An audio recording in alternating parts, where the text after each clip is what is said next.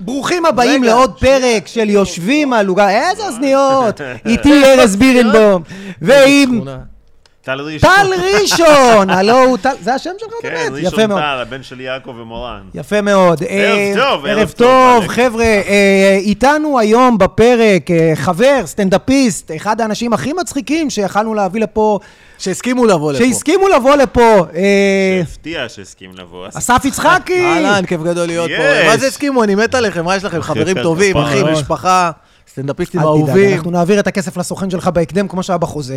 אה, לפני שאנחנו מתחילים עם הפרק, חבר'ה, אם אתם אוהבים את התוכן, ואם אתם שונאים, אז בכלל, תעשו עוקב, subscribe. בין אם אתם, הנה יש פה את הכפתור, אם אתם ביוטיוב, ממש pro. ארז, או עם כל. השונאים שלך מוסיפים עוקב עכשיו? אחי, זה הפודקאסט מספר אחת בארץ. ביוטיוב אין הפרות קהילה, זה לא כמו פייסבוק ואינסטגרם שיכולים להוריד אותי.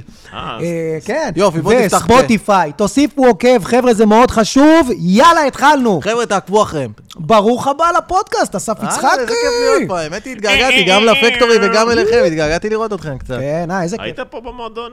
במועדון, מאז שטסתי לא הייתי פה, אז לא הייתי פה כבר הרבה זמן. שתבין שהייתי חי פה, אחי, הייתי הייתי פה כל ערב. כן, כן, חבר'ה, עדיין מלחמה, למי שלא... ארז אה, שיפץ את המועדון. כן, ניצלתי את וכאילו, ארז הזמן. אומר, שיפצתי את המקום, בוא אני תראה רואה את השיפוץ. שהמים עדיין מטורקיה, עדיין. כן. תן לא, לסיים כן. את הנגלה, ואז נעבור ל... ואז למים מאינדונזיה, מקום קצת משהו יותר... אה, יותר חביב לישראלים. האמת היא לא, כיף גדול להיות פה, כיף גדול גם לבוא אליך. אני קצת שומע לאחרונה, ואני נהנה מהפודקאסט שלכם, אתם עושים אחלה עבודה. אתם חמודים. משתדלים. אנחנו הלכנו על... אה, כאילו, הקטע של הפודקאסט זה שאין לנו מושג מה אנחנו עושים. שזה קטע של כל. פודקאסט. וזה תפס. כן. זה קטע של כל פודקאסט ושל כל coacher בטיקטוק. זה כאילו עובד עכשיו. מאוד לא טובים בזה, אני וזה פשוט חושב מצליח. שדי עם הקטעים האלה של אה, זה לא פודקאסט. מקליט בכלל, סתם, זה מקליט. איזה הומו. אתה מבין? מה עכשיו פודקאסטים בידול וזה? עזוב, נו, כמה פודקאסטים יש להם בידול, אחי? כן, אני לא חושב שזה צריך בידול. אני חושב ש- שמה שכיף בפודקאסטים זה שאתה שומע בן אדם מדבר קצת בפאזה אחרת טיפה. כן. וגם קומיקאים, אני, אני נורא נהנה לשמוע בפודקאסטים, כי פודקאסטים זה בגדול החברים שלי, אתה יודע, רוב הפודקאסטים כן. זה קומיקאים שמראיינים קומיקאים, אני כאילו שומע שני חברים שלי מדברים בגדול, אתה מבין? אתה שומע שיחה שאתה לא נמצא בה פשוט. כן, פשוט כאילו יצאתם לבית קפה ולא קראתם לי באותו ערב, זה כאילו הרמה, זה נורא נחמד. תמשיך להרים לנו?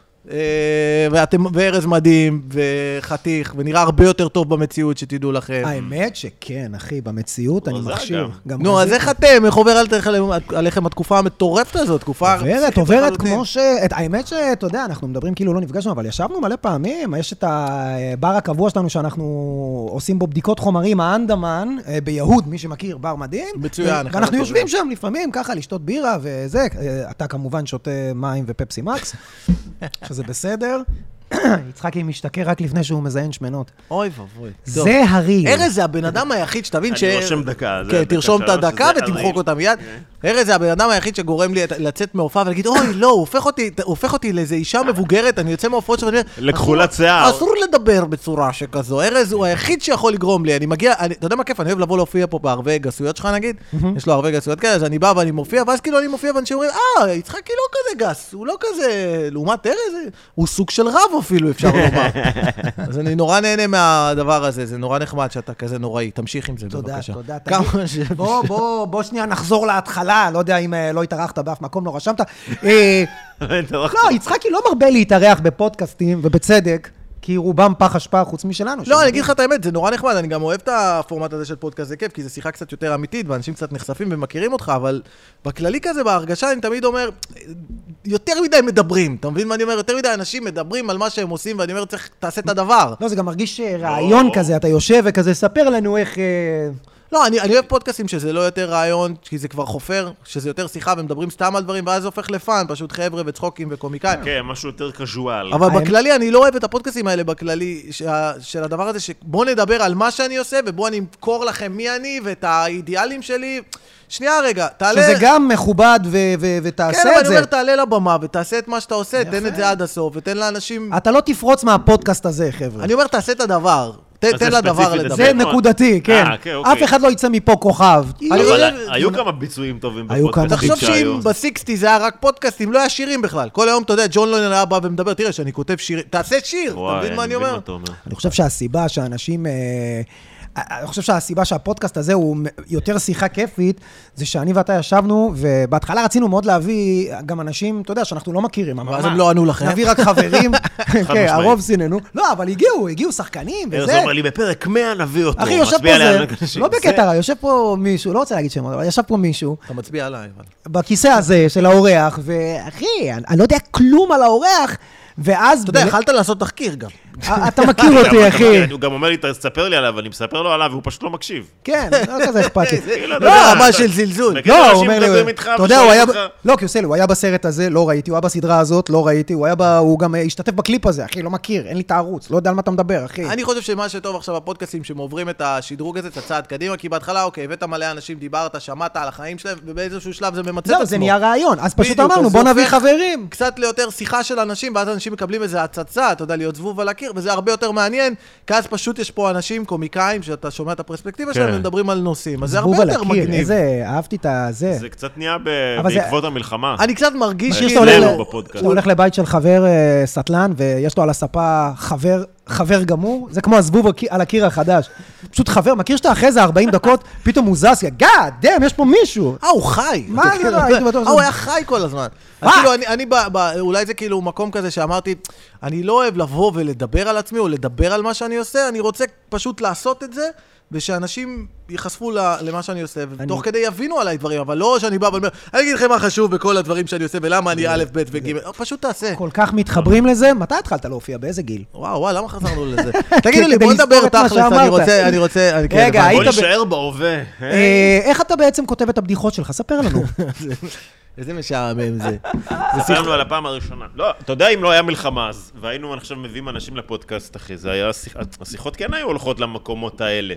זה גם טוב, תשמע, יש לזה איזה ערך. אני אגיד, לך שני דברים שאני חושב. שמע, זה- נגיד היה פה נדב אבקסיס, ובאמת עניין אותי לדעת, ממש, באמת עניין אותי, גם אמרתי לו אחר כך, ש- אה, כאילו כשהוא יצא מהארון, איך זה השפיע, מה זה... שמע, נדב... זה באמת עניין אותי, בכללי, אני יודע מכיר שזה אותו סוג של איזה שנים, זה. נדב בן אדם מרתק, יש לו סיפור מטורף. כן, ואני כן. אומר יותר מזה, חלק מהדבר שפודקאסטים זה נהיה כזה דבר מעניין, ובעיניי אפקטיבי, זה שפעם, נגיד לצורך העניין, היה איזה מישהו שאתה מעריץ. מעריץ את האומנות שלו, את העשייה שלו, ואיך שהיית נחשף אליו, זה, זה בתוכניות שהוא היה מגיע לתוכנית אירוח, לעשות כן. promotion לסרט, והיית מקבל חמש דקות של ראיון נורא נורא מצועצע, נורא דיפלומטי, ונורא תחום, אין הרבה זמן. זה היה ממש... קידומי, אפשר לומר, או עניין של יחס.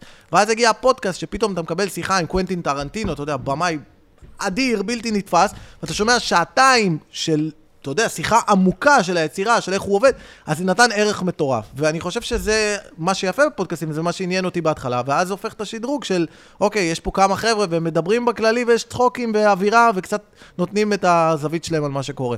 אז זה לדעתי המקומות הטובים של הפודקאסטים. חד משמעית. מכיר ג'ו רוגן מביא את אה, טרנטינו לפודקאסט, ואז פתאום השיחה נהיית כזה, תגיד, מה, ואיך אתה מכין נקניקיות? אתה מכיר שהוא עושה את השאלה? כן, שנגמר לו השאלות ה... כן, הוא יושב עם ביל בר, ואני אומר, או, שיחה על סטנדאפיסט, ואז לא, הוא אומר, מנסה אתה שזה יהיה מסדר את שיחה על המוסך? כזה, תגיד, אתה. אני משתגע מזה, תדע לך, מסדר שומע את פודקאסטים. של ג'ו רוגן, אתה יודע, הוא מביא לך בן אדם הכי תותח בעולם, אתה יודע, קומיקאי שאתה מעריץ, אתה יושב, אתה רק, רק שיגיד משהו שאני אלמד כן. על התחום, ואז הוא מדבר איתו, אתה יודע... איזה סרטים אתה אוהב? לא, לא. איזה חומר ניקוי, איפה אתה. קונה דגים בשבת? איפה אתה קונה דגים בשבת? ואני חושב, זה fucking לואי סי קיי, כן, כן. דבר איתו על הדבר, אני רוצה לדעת, אני רוצה לשאוב פה מידע. תגיד, שאתה תולה תמונה, אתה שם מסמר? תגיד, אתה דפוק? אתה מנקה את הרצפה עם ג'ל אורנים? ניסית פעם ג'ל אורנים? זה- "אחי, זה- זה תדע נטו כדי להראות שהוא לא הביא אותך לראיון, אבל עזוב, אחי, הבאת, תשאל. תקשיבו, אני משתגע, אבל זו תקופה פסיכית, אני שמח קצת להיות פה, נכון? כן. קצת להשתחרר. דרך אגב, אם כבר אה, אנחנו אומרים, אז גם אתה, אה, יש לך פודקאסט שפשוט אה, הוקלט. חבר'ה, יש שמועות על הפודקאסט, הן נכונות, הוא... יש שמועות על הפודקאסט של יצחק. אתה, אני יודע שהיה איזה, אני לא יודע אם אתם יודעים, אבל יצחק היה אמור לעבור דירה, והוא הקליט את הפודקאסט אצלו באולפן, בגג, אולפן מטורף הוא בנה, ואז היית אמור לעבור דירה, אז הפסקת וזה, אבל בינתיים הקלטת כמה? איזה... אז כן, אז, אז אה, אני כל הזמן... עשר, מצחיק, עשרים, זה- כמה פרקים זה נראה? כזה כמו, כל הזמן חוזר על עצמו כזה, שאנשים, מה עם הספיישל? נגמר הספיישל, מה עם הפודקאסט? זה תמיד האשמות כזה, אני עובר מסיבות עיתונאים ברחוב. מה, הוא התארח, אני התארחתי, כולם היו, אה, מתי זה קורה? לא, אז, אז יהיו בעצם... עכשיו כמובן זה לא יצא, כי זה הוקלט לפני המלחמה, וזה קצת מרגיש לא רלוונטי. אז אתה תגנוז גם את ה... לא, אני לא אגנוז שום. דבר, כי זה שיחות אחי, מעניינות. בדיחות זין תמיד רלוונטיות. נכון. תמיד, תמיד, אנחנו מתפרנסים מזה רציתי אבל יופי. לשאול אותך, האמת, כן. אז לגבי הפודקאסט, מה שאנחנו עושים עכשיו, אנחנו... המלחמה לא טרפה את ה... היא לא טרפה את הכללים, כי שיחה אמיתית עם בן אדם על החיים שלו, וגם שיחות צחוקים, זה לא ש... המציאות שלנו לא השתנתה לרמה שאתה... אתה רק צריך לראות אם מישהו יגיד שם, אני חושב שהשלום הוא הכרחי. אתה יודע, דברים כאלה שיסתרו את ה... אני רק אני לא רואה בודק- מצב שהפלסטינים אתה יתקפו צוחק, אותנו. אבל אני רק בודק שאין יותר מדי אזכורים לחמאס. אתה. חמאס מורתע, פתאום אנשים לא קשורים כאלה. מי זה החמאס? הם כלום, מה הם כבר יעשו? אה, טוב, תמחוק את זה בבקשה. לא, אז מה שיקרה עכשיו זה שאחרי המלחמה, אנחנו עכשיו עורכים את הפרקים, מסדרים אותם, ואחרי המלחמה, כמובן שקצת דברים יירגעו, אנחנו נוציא את הכל. ואני אגיד לכם, הולכים להיות שני פודקאסטים בעצם, כי רציתי לעשות שניים, כי אני אגיד לכם, אחד זה ה... זה שיחות כיפיות עם אנשים, כי, כי יש לי שני צדדים, אתה יודע, צד אחד שכזה שאתה חופר לעומק, מנסה להבין, לברר, ויותר עמוק עם בן אדם, ואחד שזה פשוט ישיבה של צחוקים, שזה כמה סטנדאפיסטים יושבים, וזה נטו fun. תודה רבה שהוזמנתי אה, לפודקאסט אז אתה השני. הזמנת לרציני, שזה היה ממש טעות, זה לא בן אדם להזמין כן, לשום דבר רציני. הפרק הזה נגנז? אני... באמת? כן, אנחנו מצלמים אותו שוב. אני אמרתי יותר מדי שמות. אה, עד שזה הגיע לשלב של די, זה כבר, אה, אתה... הזמנתי את ארז לשיחה של שעתיים. כן, אני רק פותח על כולם, אחי. אז כזה אחרי השעתיים אמרתי, אולי תראה את זה לפני שזה יצא. אתה יודע, כאילו. וואלה, אמרתי כל שם של כל בן אדם כן, שהיה פשוט- צריך להיאמר השם, אבל לא על ידי לפחות. כן, אז יהיו שני פודקאסטים, זה יצא אחרי שדברים קצת יירגעו, נוציא את שני אתה הדברים. יודע מה צריך להיות משהו מגניב, אחי? פודקאסט, כמו שיש לך נגיד אתה וכמה סטנדאפיסטים, אתה וחמש בחורות שטקטקת. ואז הן יושבות אחת מול השנייה, כי אתה... חבר'ה, בואו. בוא נרים לך קצת. אחד, אחד המעמיסים בתחום. קודם כל, אה, זה לא נכון בכלל.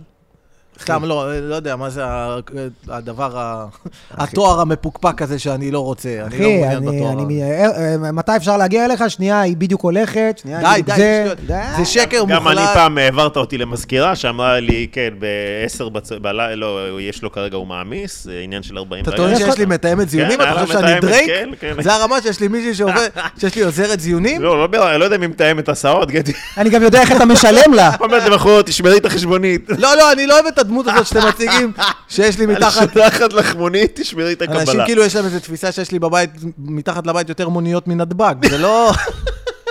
לא, זה לא, זה לא הסיפור. מי שמכיר אותי יודע שרוב הזמן אני בהופעות ובעבודה.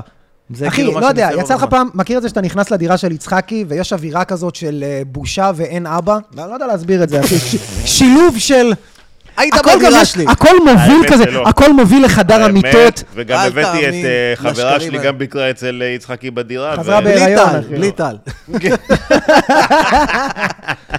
תקשיב, הדירה שלי היא מעוצבת היא מדי. כזאת, היא נעימה. מצד אחד זה דירת זיינים, אבל דירת זיינים נעימה, לא סליזית. לא, זה לא שיש עכשיו, אתה יודע, תמונות של אה, בחורות ערומות, אחי, ולמבורגיני. אתה, אם היית עדיין רווק בגיל הזה, ארז, והיה לך דירה, אני לא הייתי, לא הייתי נשען, אחי, על דברים. ארז זה הבלוף. הכי גדול שיכול להיות. ארז, מאז שאני מכיר אותו, הוא בזוגיות, הוא לא, הגבר הכי כן. מסודר, הכי חמוד גם לנשים אי פעם שאתם תראו, הכי מפרגן, אה, פשוט אני הורס לו חמוד את המותג. לנשים. אני מחריב לו את המותג חמוד לנשים, לגמרי. אחי, אפשר לקרוא לזה בשמו האמיתי, אחי, מפח- חושש מתביעות. לא, לא חושש מתביעות, הבחור הזה, מאז שאני מכיר אותו, הוא רק בזוגיות, הוא תמיד בא עם בחורה, תמיד מתייחס אליה הכי בכבוד, ואז עולה לבמה ואומר דברים נוראים.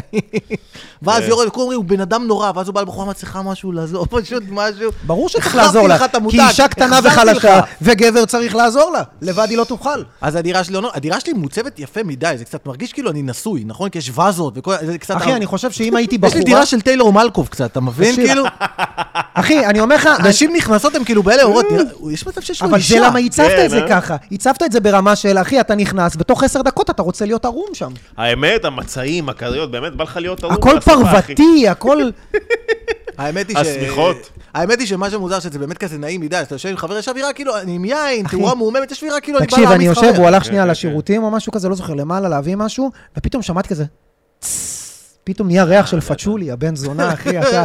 מבשם אה, אוויר. אה, אבל אתה יודע איזה... שם לך כל מיני פלייליסטים כאלה, לא, אני אגיד של לך, טייני דסק. תראה, אני אגיד לך משהו, אני פשוט רציתי שבבית יהיה נעים, אתה יודע, אתה מכיר את זה שאתה נכנס לדירה של רווקים, ולא האמת נגיד שאני שמות, גם סולד. אה, מתן פרץ, אתה נכנס לבית, וואי, זה... ויש לך את דור איתך על הרצפה כמו שב"ח. כבר דפוק לספה, מכיר דור איתך כמה ספה היום לשיר חתיכות של אצל מתן ה- פרץ, על הגב? אני אחי, לא הדירה של מתן פרץ, אחי, זה מאורת סמים. כל ספה בצבע אחר, כן. תמונות של בן גביר. נשענות על הקיר, הכל... שאנחנו אחי, הבאנו לו דרך מה אגב. זה? מה? אני לא הצלחתי להבין. אתה יודע, יש לך... מכיר שהמזגן בצבע צהוב? כי הוא עם השמש וזה, משהו- אז הקיר, קיר אחד בצבע צהוב, קיר אחד לא... אני לא יודע איך הוא... איך הוא... כן, אווירה של בית בשטחים, של מישהו שאסף הכל מהרחוב והרכיב דירה, שאין לה שום הקשר לוגי, ודור איתך על הרצפה, ונכנסת לחדר... פיצה. נכנסת לחדר של איתך? פותח לא, את לא, מה זה, אחי? החדר של איתך? החדר שלי איתך, הם צריכים לתאם לשם ביקורים, אחי. תשמע, אני הייתי... מה חדר זה? שלי איתך צריך לעשות זריקות כאילו אתה טס למזרח כשאתה נכנס אחי, אתה לשם. נכנס לשם עם הצלב האדום, על מה אתה מדבר? זה לא... אני געלתי. הם אומרים לך, אתה רוצה לבוא לשבת אצלנו? לא, אני לא רוצה, אחי, אני לא כמו לעשות מקלחת בסרטים, אתה בא, אתה. מזיז את הדלת, פתאום אתה רואה שהיא מתפרקת מהציר, הכל... אז זהו, אז אני לא רציתי את הדירת רווקים והמטבח. הזאת. אה. אני לא רוצה אה, שאנשים באים אליי כאילו הם חזרו מטירונות, חוזרים סקאבי, אז אתה מבין? רציתי בית לא, לא, כיפי, באווירה טובה, וכזה אווירה ואתה של... משחק אותה. אבל מה שמצחיק בסיפור הזה, שבאמת שזה זה כאילו נעים מדי, וכזה שחבר בת, זה נראה כאילו באת להעמיס אותו, כי כן, התאורה ממש עומד, אתה יושב איתו על הספה כזה, הוא אומר, אתה רוצה לזיין אותי כאילו? למה כן, הבאת כן, אותי? אתה זוכר מה עשיתי פעם ראשונה שהגעתי לך לדירה? אני לא רוצה להיזכר, אבל מה עשית? הסנפתי לך את הספה. אה, עשית את זה? כן, פשוט... ובאמת היה שם ריח של... לא הסנפת של בושה. תחתונים מהארון יסוטה, נכון? לא עשית את זה. שלך?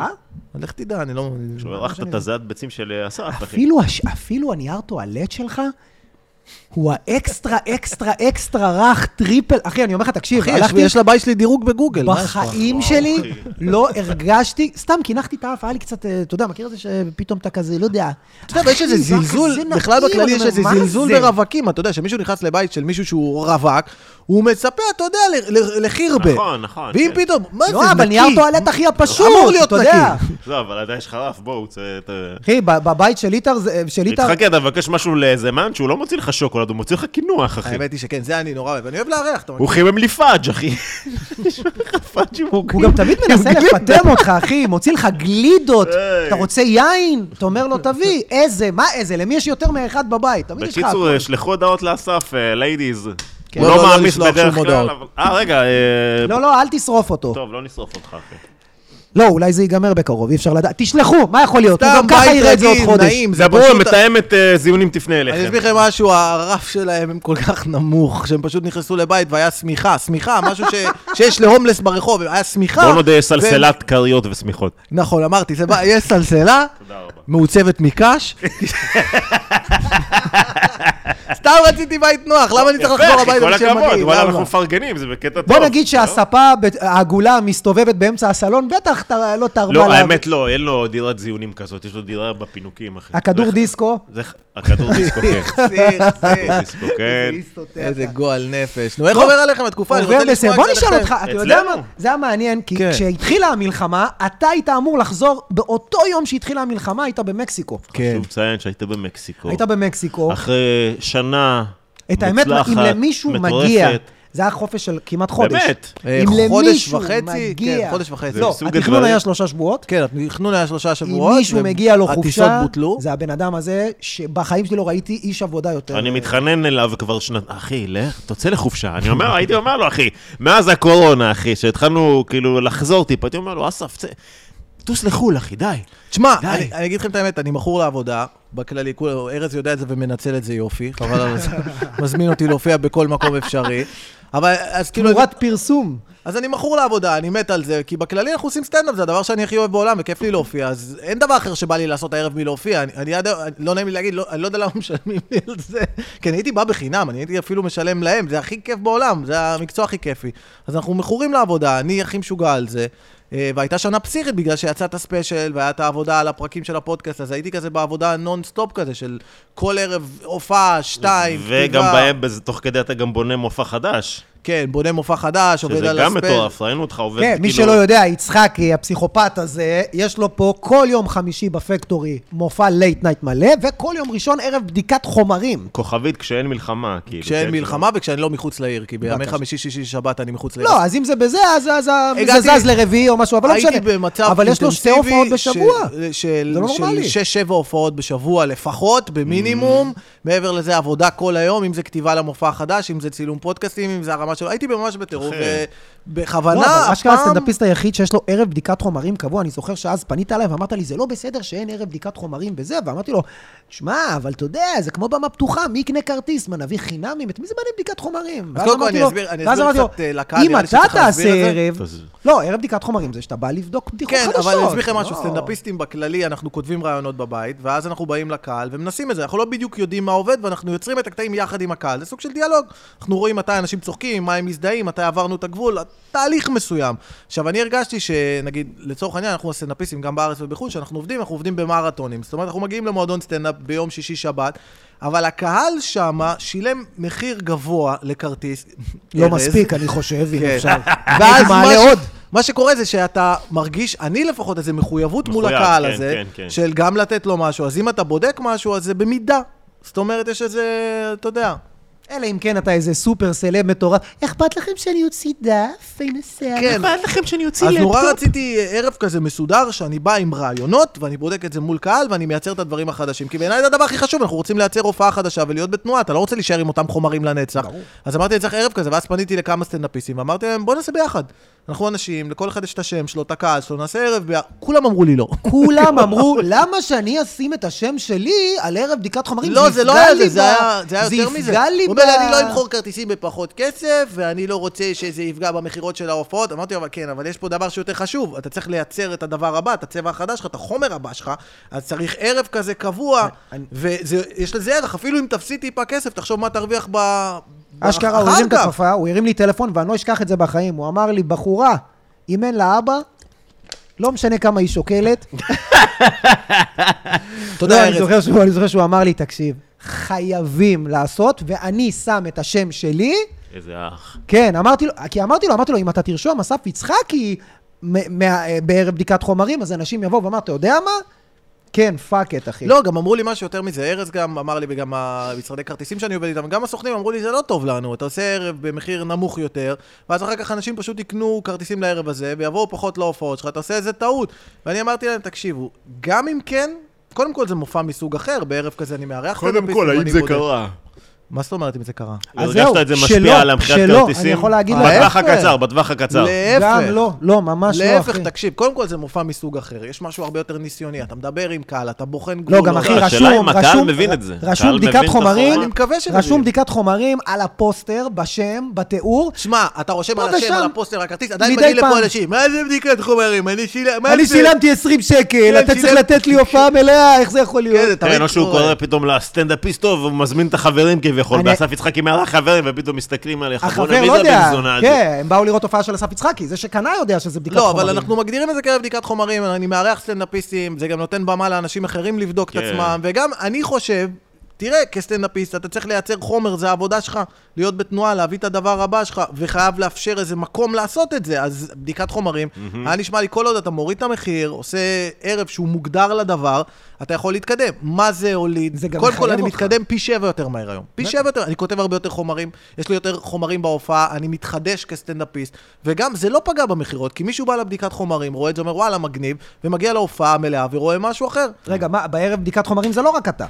לא, ברור, אני מארח שלושה אז סטנדאפיסטים, זהו, אנחנו אז אתה עושים לא אה, נותן חגיגה. הופעה מלאה. בכללי, אני לא נעים לי להגיד כי אני מפסיד כסף על הערב הזה, אבל בכללי זו ההופעה הכי טובה שאפשר לקבל, כי אתה מקבל אותי, עוד שלושה, ארבעה סטנדאפיסטים, אתה מקבל ערב מטורף של סטנדאפ במחיר יחסית יותר נמוך. והאמת- אבל לא יודע, זה נשמע כמו פרסומת, אז לא... לא, לא, האמת גם שמה שיפה זה כשאתה בא לערב בדיקת חומרים, אז הרבה פעמים בדיחה, עד שהיא נהיית הבדיחה הרשמית, כשהיא בהתחלה שלה, שהיא במצב הגולמי שלה, היא לפעמים הרבה יותר גסה, היא הרבה יותר פרועה, הרבה יותר יותר, כן. יש משוגעת. בזה גם משהו יותר חי, כי אתה באמת עושה את זה על הבמה עם הקהל, כאילו. כן, אני מרגיש הרבה יותר חי והרבה יותר... אבל אני חושב שזה כן לקהל ספציפי שהוא אוהב סטנדאפ יותר. לא הייתי מביא, ממליץ... אני יכול להגיד משהו? אם נגיד זה היה סטנדאפיסט אחר, אני חושב אווירה שפשוט... ניסיונית. לא, בוא נודה, יצחקי... תגיע כן. רפוי בתור. קהל, אם אתה מגיע אבל גם יצחקי, אני חושב שהוא מספיק מוכר ומספיק יצחקי אהוב, כדי גם שגם אם הוא. יעשה ערב בדיקת חומרים, אנשים עדיין ירצו לבוא. לא, כי אסף... גם אם יש לו הופעה בסופש, זה לא מעניין. יש בדיקת חומרים ויש להסריח את הבמה, כן. יצחקי מגיע לבדוק כבר דברים. תראה, זה שאלה... האמת שהוא כל כך מפציץ, לא, השאלה מה חשוב. שזה, כבר קראנו לזה, יצחקי בא לבדוק אה, אם הוא עדיין. מפציץ, כן. אם הוא עדיין מפרק את הקהל, אחי, אתה יודע, אתה דופק זה- 20 דקות, אחי, הקהל צורח, ואז אני עולה עם דף. יש לי כמה בדיחות חדשות שכתבתי. בן זונה, יצחקי, לא יכלת... לא יכולת לנסות משהו שלא עובד? כן, אני. אגיד לכם משהו, זו השאלה מה חשוב לך, ואני כאילו, במקצוע הזה, חשוב לי להתקדם, חשוב לי לפתח חומרים חדשים, וזה, חשוב לי להיות סטנדאפיסט יותר טוב ולתת משהו יותר טוב לקהל, אז בגלל זה אני אומר, ערב כזה, גם אם יש לו איזה מחיר שאתה מפסיד אפילו כסף, אני מאמין שבטווח הארוך זה יהיה רווחי, כי זה ייצר את הדבר הבא ואת הצבע הבא, זה גורם לי להתחדש, אז בגלל זה אני עושה. אבל מה ששאלת, כן, היינו במקסיקו, היינו במקסיקו, אמורים לחזור ממש ב- ב- ביום שזה קרה, כאילו מטורף, כן. היה לנו כרטיסי טיסה בבוקר, זה היה באותו יום? ממש, אני חושב הם היו בשביעי או בשמיני, משהו הם כזה היו על אמורים לחזור הבוקר. בשמיני, וזה קרה בשביעי. כן, כן, וזה קרה כאילו בשביעי, נראה לי, אני לא זוכר בדיוק, היינו אמורים לחזור. עכשיו, כולם הלכו לישון, כולם הלכו לישון, נועם הלך לישון, מור הלכה לישון, הייתי עם מור אה, חן, נועם מונגר ומתן פרץ, הלכו לישון, הלכו לישון כולם, חוץ ממתן שהוא נשאר ער, רק, אני- רק אני ומתן יודעים מה קורה. עכשיו, אני מסתכל על כל הדברים באמצע אני אומר, "מ, אוקיי. אין סיכוי שאנחנו חוזרים עכשיו, לא יהיה טיסה למדינת ישראל. תקשיב, שבע בבוקר, נועם על החוץ הזה מגיע לי לחדר, מגולח עם מזוודה. יאללה, הולכים לשדה תעופה? אני מסתכל, אני אומר לו, יואו. כמה לא. שעות לתוך האירוע? כביכול, כאילו, כמה... תחשוב, אה, אני חושב שיש איזה פער של חמש שעות, שש שעות, אבל בוא נגיד ש, שהוא בא לחדר, יש עדיין מחבלים בשדרות, אתה יודע, לא, המדינה כן, בבלגן.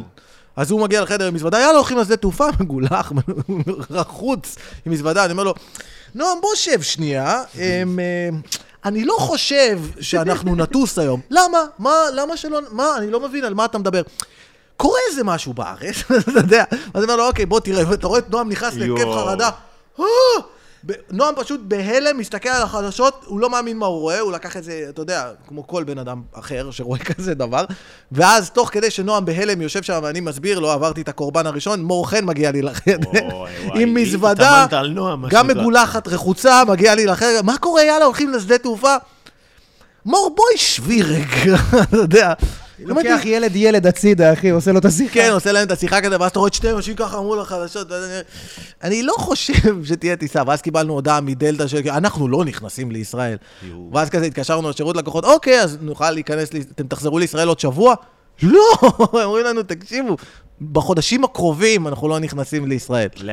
כן, לא תשמע, חברי, לא חברי. הר... אין הרבה טייסים שרוצים לנחות כשיש טילים, זה משהו. רק באל על הם כאילו, אתה יודע, טייסים קרביים כאלה, "ר- מה, רק שני טילים? מה, אני בקטנה. אתחמק. אה, בקטנה.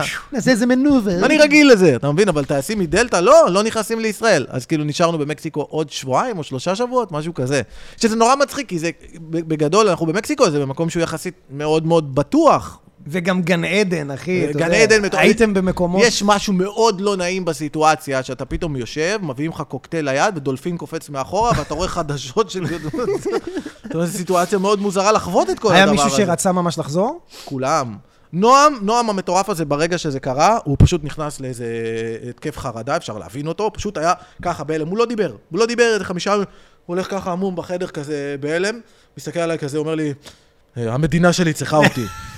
פטריוט, אתה פטריוט. אמיתי. ליאם ניסן. אתה כן, אחי, הסדנה נשמה. בחימוש תסתדר אני ראיתי. אותך מפחד ממגלשת מים, אחי, אתה רועד מהבובים, אף אחד. אחי, יש לו סט של כלים. נועם, כאילו... הסרט הזה בבסיס, אחי. אתה יודע, אם הוא היה איזה חייל קרבי שבא להתנדב, וזה, הייתי אומר, וואלה, אבל זה בן אדם, אחי, הייתי איתו באבובים, אני לא יכול לעלות על זה, אני מת מ... תגיד, אתה דפוק? שב, שב, תירגע פה שנייה אחת, בוא נחשוב איך אנחנו חוזרים לארץ. ואז תוך כדי גם, אתה יודע, מתקשרים אליך מלא אנשים. עכשיו, אני במקסיקו, זה מקום יחסית בטוח, אתה יודע, בינינו. אתה יודע, מתקשרים אליי אנשים כזה, אתה צריך שנחלץ אותך? אני עם דולפין. אתם בישראל, אתם מבינים את העניין? אני פה עם, יש פה קוקטיילים, ואז הכל בסדר. איך אתם צריכים? שאני אחלץ אתכם אולי? מה, היה טיסת חילוץ? כאילו, איך הגיעו אליכם? או שסתם טיסה? לא, מה זאת אומרת? אל על, אחרי כמה ימים, החזירו את הטיסות. בהתחלה זה היה טיסות עם איזה מיליארד קונקשנים, מנסים לברוח מטילים. ואז אחר כך היו פשוט טיסות לארץ. אז חיכינו שיהיה טיסה מאל על, וחזרנו לישראל, אתה יודע. מתי שהיה אפשר לחזור. אבל אני בכללי כאילו לא... אני קצת הייתי כזה אחראי כזה, כי הרגשתי כזה כאילו אני עם האחיינים, כולם שם מסתובבים בהלם, ואז אומר, אוקיי, בואו תירגעו, חכו איזה יומיים, שלושה, יהיה טיסות, נחזור, הכל בסדר. יחסית גם, אתה יודע, הם במקום בטוח. כל אחד חוזר לי לדירה בלי ממ"ד, כל מיני... בואו כן, שנייה, כן, בוא נחשוב כן. שנייה, בוא גם ננשום דירת שנייה. גג, אחי, בכלל... אה, כן, לא שזה כזה הפחיד אותי, אבל אתה יודע, בכללי נשמע לי, אתה יודע, בסדר, בוא נחווה את זה, הכל בסדר, הסיטואציה לא קלה, אבל אתה יודע. אם אפשר עוד שתיים אמפנדס בינתיים, שאנחנו מחכים. כן, זו סיטואציה במקסיקו, תמיד כזה, אתה יודע, חושבים לך, סוחרי סמים וזה, אתה מגיע, פשוט מלא טורטיות וצבי ים, וכאילו, הקרטל, פשוט, אתה רואה אנשים הכי נחמדים בעולם, כי הם מרוויחים כסף מתיירות, אז הם מסתובבים שם, שומרים על השקט, שאף אחד לא יריב מכות. אתה פשוט אומר, כאילו, אתה מגיע לשם ואתה אומר, אוקיי, זה הם סוג של משטרה. אז כאילו, אה, למה? פגשת, רואים אותם כאילו... אתה, אתה רואה אנשים שאתה אומר, אוקיי, הוא לא נראה לי כל כך בסדר, אבל אתה יודע, אבל בכללים שאומרים שהכל יהיה שקט ונקי. ואז הבנתי משהו, תשמע, גם במדינת ישראל יש קרטל, הבעיה היא שהוא סמוי, אתה מבין? גם פה יש קרטל, יש לך אנשים שמנהלים את הכל, ושהם משפחות הון שעוצרות כל מיני, אתה יודע, אנשים שיפגעו להם בהכנסות, הם פשוט לא אומרים את זה. אז הם פשוט יוצרים מקום נורא שקט, ובקיצר צריך קרטל בישראל, פשוט אחד שמודה שהוא קרטל. צריך עוד קרטל בישראל. שמתי לב עכשיו? אנחנו תמיד מסריקים. אני לובש משהו שנראה כמו הקיר, אתה לובש משהו שחור, ואנחנו תמיד, אתה מאחורי וילון שחור. אשכרה, נכון. אה. איזה סתומים אנחנו. אנחנו כמו איזה שני ראשים באוויר. הדבר היחידי שמפחיד זה שאתה בחו"ל, אז אתה יודע, העניין של האנטישמיות, אתה... אסור להגיד שאתה ישראלי. לא, אני לא מפחד מזה בכלל. זה נכון שנועם לא זיין כל החודש וחצי? אני מנוע מלדבר על זה, ו... שיהיה לנו אני כיף, יכול להגיד לך שלי ולא היה קטע. תשמע, הסיפורים שסיפרת לי שם, אתה...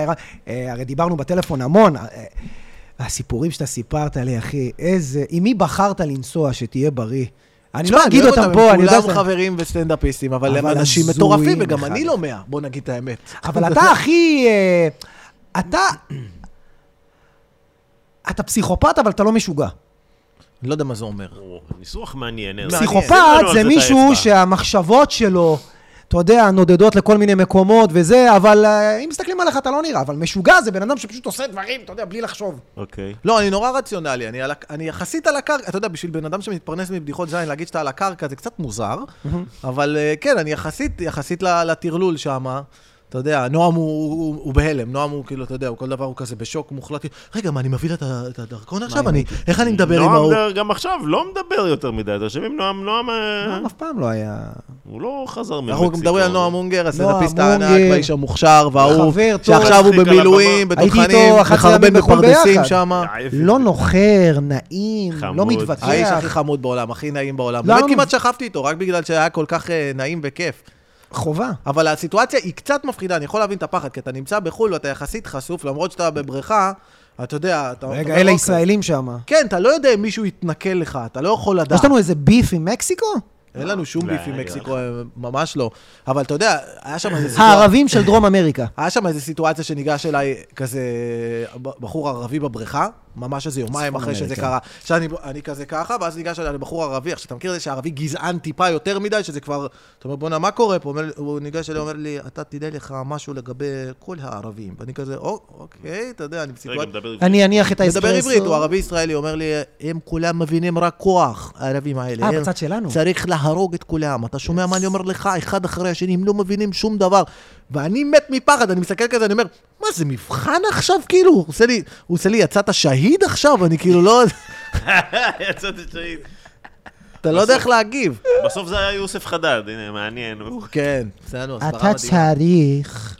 לא, זה יוסי. לא, המלחמה הזאת שיגעה. לי את הרבאק, אני התחלתי להתחרפן כמו כולם. קודם כל, דבר אחד טוב שקרה מכל המלחמה הזאת, שאנחנו היהודים, כאילו, הוכחנו סופית שאנחנו לא שולטים בתקשורת, אתה יודע. וואו, אם אנחנו שולטים אז... במיוחד לא ב-BBC.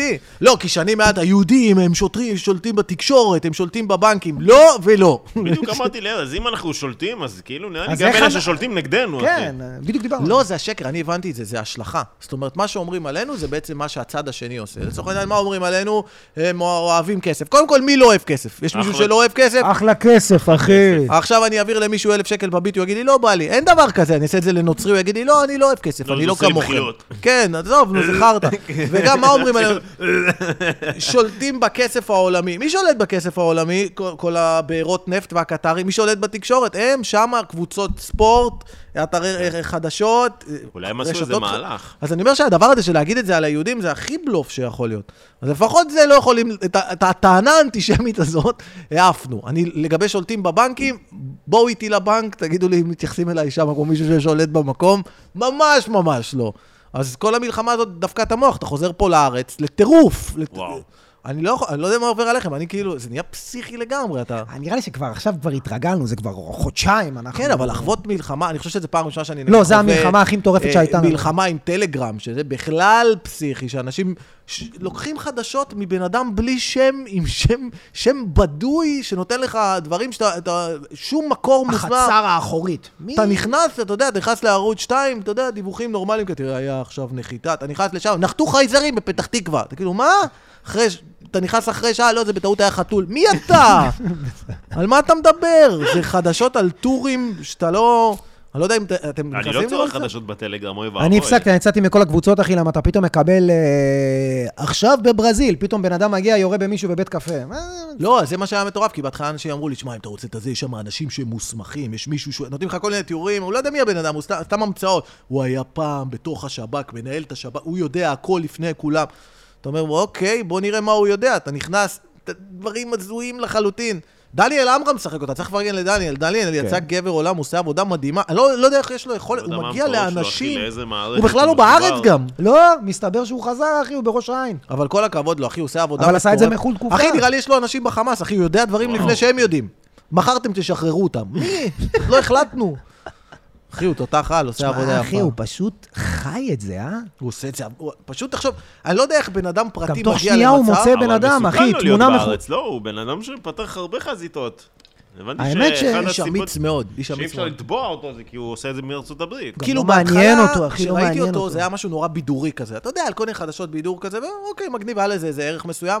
אבל נגיד במלחמה הזאת ראיתי אנשים שנגיד פגעו במשפחות של חטופים. Mm. כתבו עליהם דברים נוראים, ואז פתאום חיפשו את הבן אדם, ואז דרך דניאל עמרם מצאו אותו. תוך שעה. ואז פתאום אמרתי, בואנה, הכוח הזה שהוא בנה, עכשיו יש לו ערך. עכשיו הוא עוזר לאנשים עם הכוח הזה. אז פתאום הבנתי את הדבר היפה ואת הערך העליון של זה מה שהם הפחד עושים. שלי, רק שתדע. לקבל טלפון. אה, יראה, זה דניאל עמרם, או, או, אני אפילו לא יודע על מה, אבל זה בטח לא טוב.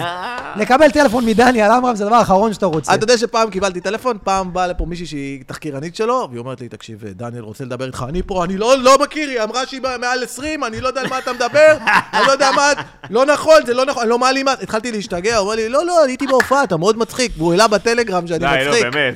כן, תוך כדי עשה לי התקף לב יפה מאוד, ככה, הוריד לי איזה ארבע שנים מהחיים, אבל פרגן, חבל על הזמן.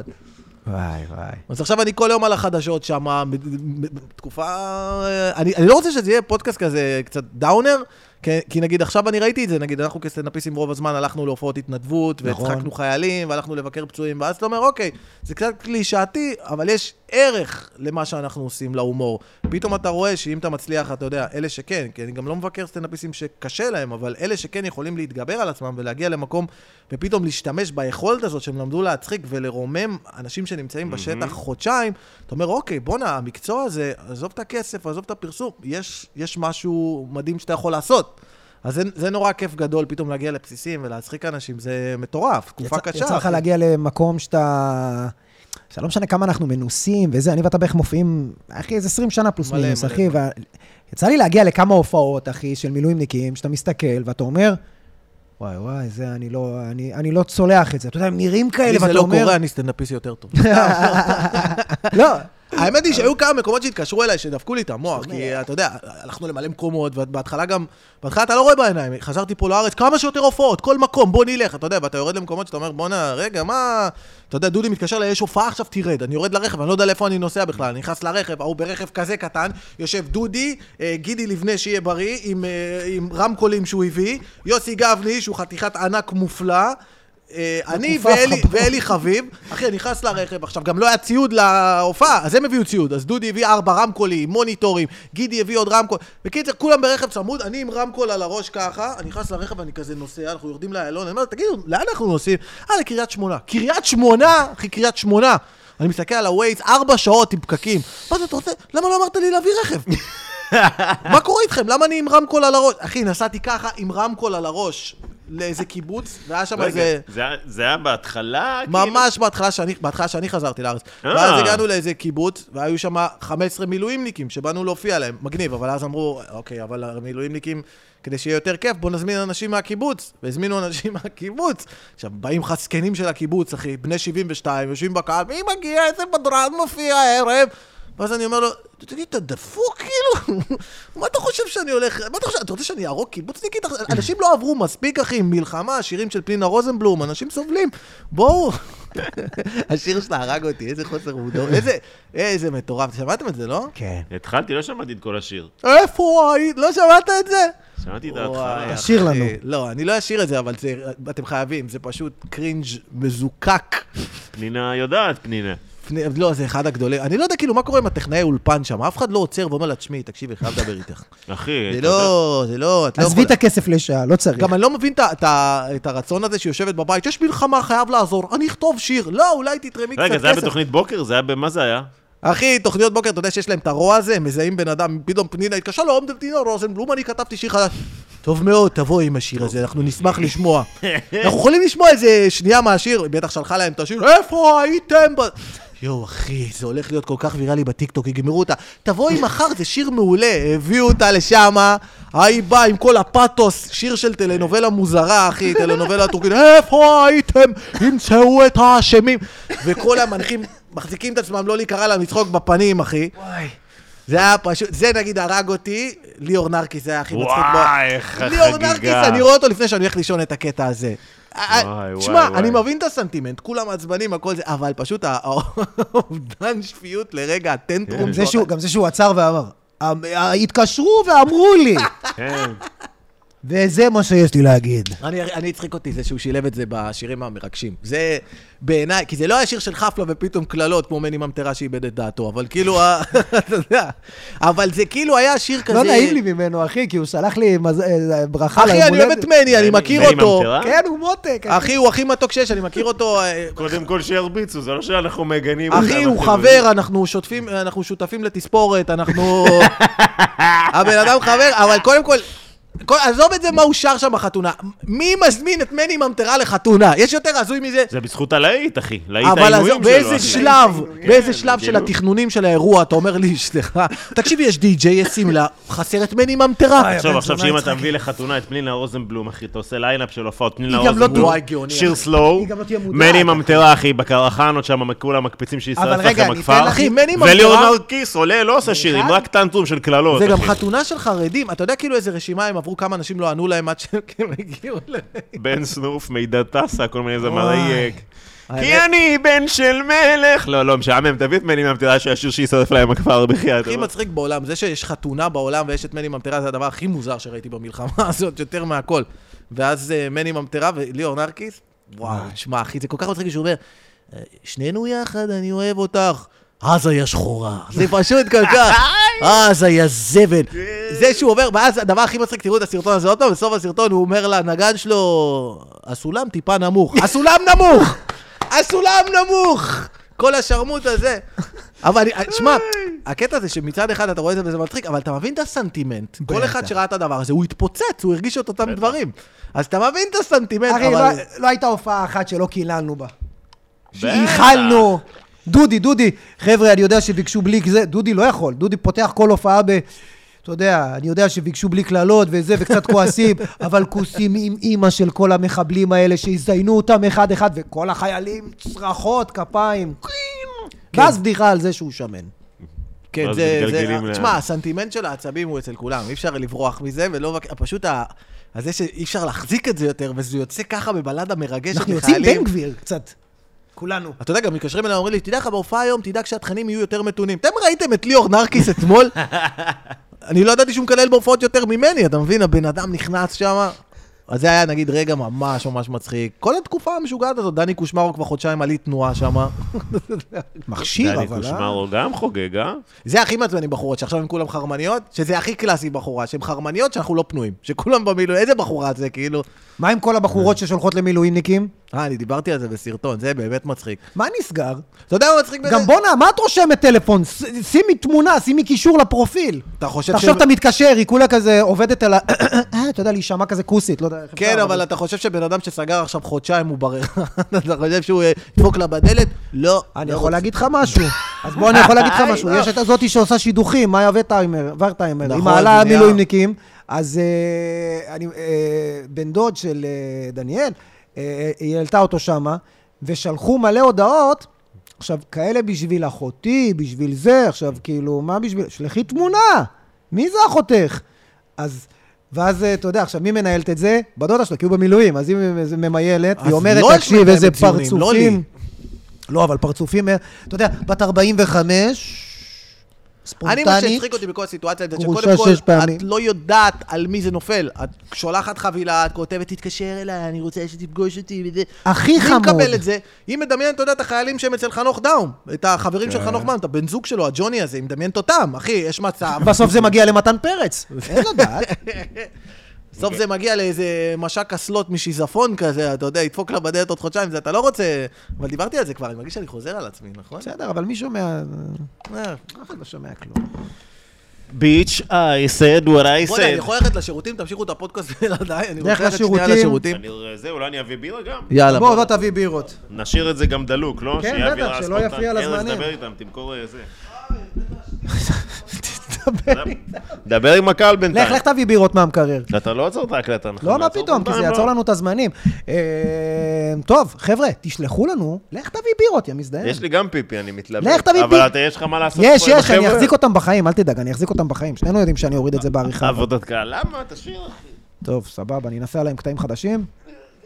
וואי, בואנה. קודם כל, חבר'ה, רוצה להגיד לכם ש... אתם, המאזינים שלנו, אבל תעשה את זה זריז, אתה... מה שאני אוהב בזה, שאתה אומר, עלק, אתה... כמו שאתה עולה לבדוק תאים במופעת רמה, ואתה פתאום עולה עם דף רעוע כזה, מסריח, אה, אתה אחי. מכיר את הדף שלי? כי זה נראה כאילו גמרת עליו, אחי, ושמת אותו בשמש, ואני אומר, בואנה, זה הבדיחות החדשות, על מי הוא בא, בן זונה הזה? זהו, פשוט נזכרתי בזה. לא, הדף, בוא אני אספר לכם. אני תמיד בא להופיע, יש לי ארבע דפים של כל ההופעה, זה ראשי פרקים. אה, ומה שקורה, לא, אני שם את זה בכיס, ואז, לא, אני יושב על זה באוטו וזה, ואז כל פעם אני מוציא, וכל פעם שיש בדיחה חדשה, אז אני כאילו משחיל אותה כבר בין הבדיחות. נגיד, יש לי איזה שבע בדיחות, אז אני משחיל בדיחה בין הזה, אז אני רושם, אז הכל נשאר בדף הרעוע הזה, שנראה באמת כמו איזה חרבן הגדול. לא, שב, שב, אנחנו ממשיכים, אחי. אתה רוצה בירה? בירה, מה יכול להיות? לא. אה, לעשות לך קוקטייל? נעשה לך קוקטייל, אין בעיה, אני אזיין אותך, אל תדאג. אני אפנק אותך. יצחקי, אתה זוכר שהלכנו למסיבת רווקים שלי בפאפוס? הרגתי אותך. רגע, רגע, תתקרב, תתקרב, אתה- אתה יודע, אתה רחוק. כן, אנחנו בפרק, מה יכול להיות? זה, זה היה הכי פסיכי, אתה יודע למה ש... הכל זה פשוט הזיה שלי. זאת אומרת, כאילו, אתה התקשרת אליי, אמר לי, תשמע, תארגן לי מסיבת רווקים. אז אני אומר, אוקיי, טוב, מה עוד פעם, דירה, זה משעמם, משעמם, מה אפשר לעשות? ואני סתם מתאמן במכון כושר והמוח שלי עף, ואז אמרתי, בחו"ל, בוא נעשה מסיבת רווחים בחו"ל, ואולי מישהו יהיה מוכן לממן את זה. יש פה מלא סטנדאפיסטים, יש להם עוקבים, אולי מישהו יס- יסכים לקחת חסות. אז התקשרתי לעידן ניידיץ', שהוא מקושר לכל מיני חברות כן. פרסום, אני עושה לו, עידן, תקשיב, אם נרצה לעשות מסיבת רווקים בחו"ל, סטנדאפיסטים, הוא התקשר, אחי, הוא אומר לי, כן, זרמו על זה, נותנים לכם 14 כרטיסים, אחי, לפאפוס. מלון, הכל כלול, מלון מטורף. מטורף שאתה לא מאמין. סוויטות קיבלנו. זרמו על הכל. אחי, אני אומר לך שאני ככה במכון כושר, אמרתי, אני לא באמת חשבתי שזה יקרה, כאילו. ובלי סרטונים לא הייתם מחויבים על כלום? לא, העלינו להם, אני וזה. אגיד לך את האמת, יש לציין גם שלא הייתם ויראלים, זה הייתם פשוט סטנדאפיסטים, היה כאילו... היה לנו שבע עוקבים במרוכז כולם ביחד. 14 איש. היה לכם את אני הקהל, אבל לא אני- הייתם רגע, אני. הולך להכין לך קוקטייל, תמשיכו לדבר. אני אגיד לך מה- מה היה מטורף אבל, שהם באמת ארגנו את זה כל כך טוב, וזה היה כל כך יפה, שפרגנו להם בסרטונים, כי באמת, אתה- אחי, עף לנו המוח, אחי, הם חיכו לנו עם שלטים בשדה תעופה, אתה יודע, אמנם שלטים מעליבים מאוד, אתה יודע, אבל חיכו... אני הכנתי לכולם שלטים על המיטות, זה היה מטורף. אה, באמת? אה, באמת הכנת כאילו שלטים? כן, כן, כן, כן. היה אתה אוהב להשקיע פאנצ'ים בהטרלות, וזה, אחי. עשינו שם הטרלות של החיים, היה מדהים, אבל... והיה כיף, אבל זה פשוט איזה הזיה שלי. מה איתך, נשמה שלי, איך אתה עובר את ה... איזה כיף שארז הלך, אני חייב להודות. כן, יאללה, בוא. נפתח כפתור, נדבר, אחי. נדבר קצת. איך אתה עובר את העניינים עכשיו שאין הופעות, ש... שמע, בסוף, אם אנחנו מסתכלים על זה אומנותית, כל אחד לזה, זה... היה לי איזה רגע עם עצמי שהבנתי, שמים את ה... את ה- אתה יודע, באסה והכל בצד, אם מסתכלים אומנותית, החיים ממשיכים, ואיפשהו אתה צריך כאילו למצוא אחד המתקדם בתוך הדבר הזה. ונראה לי בהמשך של הקורונה הבנתי, וראיתי גם מאנשים שעושים את זה יותר טוב ממני, שיש פה גם הזדמנות בסוף ל- למצוא משהו חדש בעצמך, בדרך שאתה עובד, בין אם זה ברשת, בכתיבה וזה, וגם לצאת מזה עם איזה סוג של, בוא נקרא לזה במרכאות, אה, מומנטום, כאילו, כן, יש פה... אתה יודע, דרך לעשות משהו חדש. ממש מסכים. אתה ראית אותי, אני נגיד בקורונה בדיוק לקחתי את זה למקום של, אוקיי, יש עכשיו זמן, הייתי כזה בריצה מטורפת על הופעות, בוא נכתוב, בוא כן. נחפש את הדבר הבא. וגם עכשיו, אני כאילו אומר, מה אני כן יכול לעשות שהוא טוב? ותשמע, יש הרבה דברים שהם מדהימים. קודם כל, אתה חווה פה חוויות שסטנדאפיסטים בכל העולם לא, לא חווים, שזה מטורף. תחשוב, כאילו, יש לך את הזכות הזאת שאתה הולך כאילו לבקר אנשים ולשמח אותם. ממש. זה מטורף, ואנשים שהם... אתה יודע, זה לא, זה כאילו קצת קלישאתי, אבל זה באמת גיבורים, אחי. אתה יודע, ישבתי אצל בן אדם שהיה במיאמי, הדבר הזה קרה. אה, שהלכנו ביחד, אני ואתה. כן, הלכנו, הבחור הזה פשוט אמר, אוקיי, אני עולה על מטוס ואני הולך להילחם. זה בן אדם גיבור, מטורף, והוא נפצע שם לצערנו, אבל אתה אומר, אוקיי, ויש את הזכות שהבן אדם הזה מתקשר ואומר לך, תגיע, שמע, זה סיטואציה, אני לא יודע כמה סטנאפיסטים חווים את זה, וגם להגיע לבסיס, אתה יודע, זה מטורף, אתה רואה אנשים שהם חודשיים בשטח, ופתאום, אתה יודע, לשנייה, אתה מצחיק אותם, אתה עושה להם שמח, אתה מספק להם טיפה אסקפיזם, שמע, יש פה רגע מסוים שאני גם מעריך אותו. יש גם דברים מטורפים לגמרי, אתה יודע, למשל, התקשרו אליי, אתה יודע, אנשים כל הזמן מתקשרים, רוצים הופעות, אז התקשרו אליי מאיזה בסיס בצפון. אז מתקשר אליי, אתה יודע, אתה יודע, קישרו, המשרד קישר את הבן אדם אליי, אז מפקד, וכשהוא אומר לי, אסף, תשמע, אנחנו חייבים שתגיע לצפון, זה מאוד מאוד חשוב, אנחנו על הגבול של לבנון, ממש שטח חיזבאללה. אמרתי לו, אוקיי, בטח. ואז הוא אומר לי, תראה, זה, אני רוצה שתעודד את החיילים, כי אתה חייב להבין, יורים עליהם כל היום. אמר לי, מהבוקר עד הערב אנחנו חוטפים אש צלפים, אז אני רוצה שתגיע לכאן. עכשיו אני כזה בבית, רגע, מה, שנייה, מה, מה אמרת עכשיו? כן, כל היום יור... רגע, שנייה, שנייה, זה לא מסוכן? ואז הוא עושה לי, בכלל לא מסוכן, אין לכם מה לדאוג. תגיד, איזה סוג דם אתה? תגיד, אתה דפוק? יש לך ביטוח חיים? יש לך איזה קרוב למקרה חירום? אמרתי, תגיד, אתה נורמלי? הוא אומר לי, כן, כן, אל תדאג, אתה תגיע לפה, אנחנו נקים במה, אנחנו נשים תאורה. מה אתה, אתה רוצה לשים תאורה? אולי תשים חץ איפה אני נמצא? שים לי פה מטרה על החזה.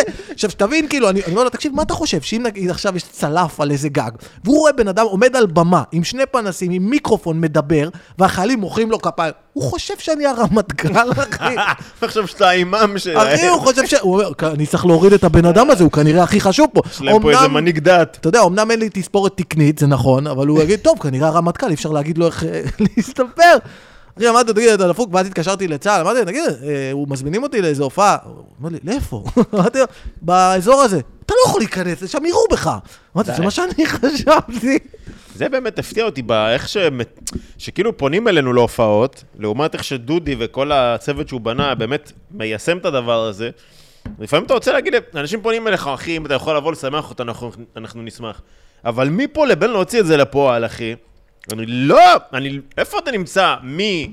אפשר להיכנס? יש רכב שלי יכול בכלל להיכנס? אז זהו, אז יש הרבה ידעו, סיטואציות. לא יראו עליי, זה יש... בדיוק העניין. דרך אגב, יש כל- אישור לזה? מישהו יודע? כן. כאילו, קודם כל צריך לתת מילה טובה, אמיתית אבל. קודם כל לכל האומנים שאני מכיר, שכולם, הנכונות שלהם ללכת, להתנדב, לבקר פצועים, להגיע לכל מקום, אני אומר לכם, עזבו שטויות, אני לא ראיתי אנשים כאלה ולא ראיתי, זה באמת כל עם ישראל ככה, אבל מדהים אחי, אני אומר על הסקטור שלי, וואלה אחי, להצדיע לכולם, אני חזרתי, ומהבוקר עד הערב יש אנשים שעובדים, וזה משרדי אומנים שעובדים בחינם, אתה יודע, אנשים שעובדים במשרד, מתאמים הופעות מהבוקר עד הערב בחינם, חברות הגברה, שהכי fucking לוקחים טנדר עם ציוד על הגב, סוחבים אותו, נוסעים לצפון כדי להרים הופעה לחיילים, וסטנדאפיסטים שאומרים לי, אחי, לא אכפת לי אם אין להם אה, הסעה בכלל, אני מביא את הרכב ואני משלם על הדלק. זה פשוט, כן. לאותו רגע אתה אומר, יש משהו פה בקולקטיב הזה של מדינת ישראל, זה, אני יודע, זה קצת נשמע כזה קלישאתי, אבל שהוא מדהים. הרצון הזה באמת והדאגה אחד לשני, ואיך שראיתי את זה עכשיו, וואלה, אחי, עשה לי טוב, אמיתי, ושהגעתי ל... כן. וכשאתה מגיע לבסיסים או שאתה מגיע למקומות האלה, בהתחלה אתה קצת כזה, אוקיי, אני רוצה להצחיק אותם באיזה סיטואציה, וכשאתה רואה שיש לך את היכולת לעשות את זה, אני אומר לכם את האמת, זה שווה את המקצוע הזה, זה כאילו... לא, מה שאמרת על העם, אנחנו כאילו כמו איזה משפחה מזרחית כזאת, שאנחנו מתלכדים כזה ברגע שיש בלאגן. כן, זה צריך מה... שש מכות, שש מכות עם אויב. בואו, בואו, כולם אה. באים. העלית את זה בסוף או שלא העלית את זה? אני אעלה את הריל הזה גם, משם. אחי, גם היו, אני גם ראיתי את זה מטורף, בביקורי פצועים היו אמריקאים, אמריקאים שטסו לחבק חיילים באיכילוב. פשוט באו כל מיני הכי חמודים שראיתי בחיים שלי. לחבק, לחבק או לחבק? לחבק, גם לחבק וגם לחזק, אתה מבין? ברמה של כאילו ציונים כאלה שבאים לשם, מתרא... אני אוהב אותך, אתה גיבור ישראל, אני אוהב אותך. וואי, זה אתה כל מבין? המחושמלים האלה, אה? מחושמלים, אתה, מה שאתה עשית בשביל מדינה, הוא בכלל לא יודע עם מי מדבר, אחי, הוא מדבר איתי, אני לא נראה חייל בשום אופן. לא נראה, אתה גיבור. היה שם אמריקאים שהסתובבו, אמיתי, באיכילוב, אומר לך אמיתי, עם מעטפות, עם 2,300 דולר. עוברים אחד-אחד, שמים להם מנקה, אין להם מושג למי הם שמים. שמים להם, קח אתה גיבור ישראל, קח 2,300 דולר, אתה גיבור ישראל. אה, כל מעטפה או שפתחו מעטפה? כל מעטפה 2,300 כל דולר. בן אדם קיבל 2,300 ליד? הם רואים מישהו אתה ש... קיבלת משהו? תראה, ברגע שראיתי... אחי, הייתי נשכב על מיטה, יא מטומטם. מה אתה חושב שעשיתי? אני כל מה שעובר לי בראש כזה... חברו אותי לצינורות בהוי! מצד אחד אתה אומר לא נעים, מצד שני אתה אומר, תשמע, אם חודשיים אני לא שם עבדנו." על עצמי עכשיו שמיכה, אתה יודע, ויושב במבט מזוגג, איך אני יוצא פה עם שכר יושב דירה? עושה חיקוי של מכונה, יושב- יושב שם אחי, וואלה, זה שכירות, אחי, זה דפוק. הייתי מספר להם שגם אח שלי פה בדיוק הלך לפיזיותרפיה, תשאיר לו מעטפה, אני הם אעביר גם להם. לא אכפת להם, הם יש להם כל כך הרבה כסף, הם בכלל לא רואים בעיניים, כן. סתם, תראה, אתה גיבור ישראל, אני לא חייל, לא אכפת לי, אתה חייל של השם, קח כסף, כאילו חולה נפש.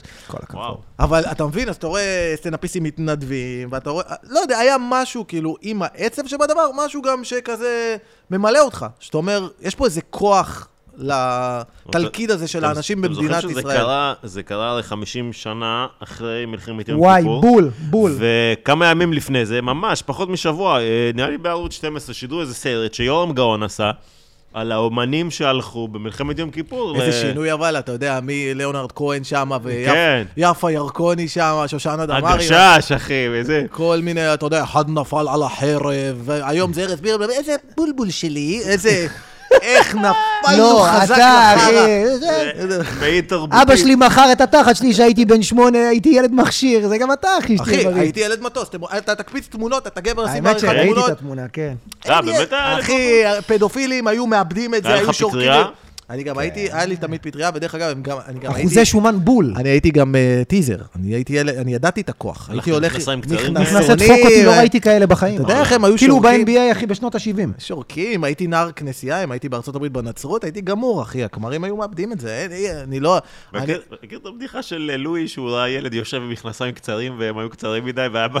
הוא אומר עכשיו, אני לא פדופיל, אבל אני יודע שיש בטח פדופילים פה מסתכלים, והיה בא לי ללכת לילד להגיד לו, come on kid, knock it off.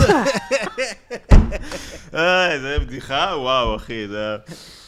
הוא סיפר? בדיחה, הוא סיפר-? כן, זה- אתה מה מנסה זה זה? לגמור אותי. הוא סיפר בדיחה בפודקאסט ששברה אותי. זה של סטנדאפיסט אחר, אני לא זוכר את זה, אבל אתה מכיר את הבדיחה הזאת שהוא אמר שמורה אחד בא לתלמידים שלו, אה, וואי, זה כל כן, כך כן. מצחיק. אה, עם הבננה. כן, תספר, ספר, ספר. לא, תספר. אני אספר, אוקיי. אוקיי, אני אספר. אז הוא סיפר אומר שאחת הבדיחות שהוא הכי אוהב זה שסטנדאפיסט לא חשוב שמות, אה, כי אני לא זוכר. אז הוא אומר שהוא בא לעשות אה, שיעור אה, חינוך מיני. הוא אמר, טוב, חברים, אנחנו הולכים לעשות שיעור חינוך מיני, והוא הוא הביא בננה. הוא אמר, אני מצטער, פשוט, אה, אני לא, רוצה לא, להראות... לא, לא, לא, לא. לא, הוא הביא בננה, ואני רוצה להראות איך שמים אה, קונדום. אז הבאתי בננה, כי לא עומד לי אם אני לא אוכל בננה. בדיחה מדהימה. לא, לא יכול לעמוד לי על בטן ריקה. כן. זה כאילו, אה, על בטן איזה ריקה? בדיחה אה, מעולה. בסדר, אחי, בבננה זה יותר... אה, כן, נו, אז פסיכי, אחי, זו תקופה פסיכית, אבל אני- אני גם שמח, אמרתי לכם, אני- אני שומר על הצד החיובי. איך הרגיש לך? אני זוכר שהיה איזה שבועיים, שלושה, שכאילו היה... אני חושב שדיברנו על זה, שקשה היה להעלות אפילו אוקיי. רבע משהו מצחיק. הימים השחורים ממש. איך היית? השבועיים הראשונים עוד. תראה, בהתחלה, אני חושב שהחוויה היא של הלם. יותר, לא יודע, מבחינתי, של כזה, אתה לא כל כך מצליח לעכל את מה, אתה רואה דברים שאתה, הנפש לא יכולה לעכל אותם, אתה יודע, אתה מקבל הודעות, אתה, אנשים מחפשים, זה משהו שלא קל, אבל אני, אני ניסיתי כזה, כמו נגיד, אתה יודע, לשנס מותניים ולהגיד, אוקיי, מה אני כן יכול לעשות שהוא יעיל וטוב ופרודוקטיבי וישרת אנשים אחרים, ברמה של מה אני יכול לעשות, אז אני אומר, אני למדתי להצחיק אנשים, זה המקצוע שלי. שנים עליתי על במות, למדתי לעשות את הדבר הזה. עכשיו יש אנשים שנמצאים בסיטואציה מסוימת, ואני יכול לספק להם הומור.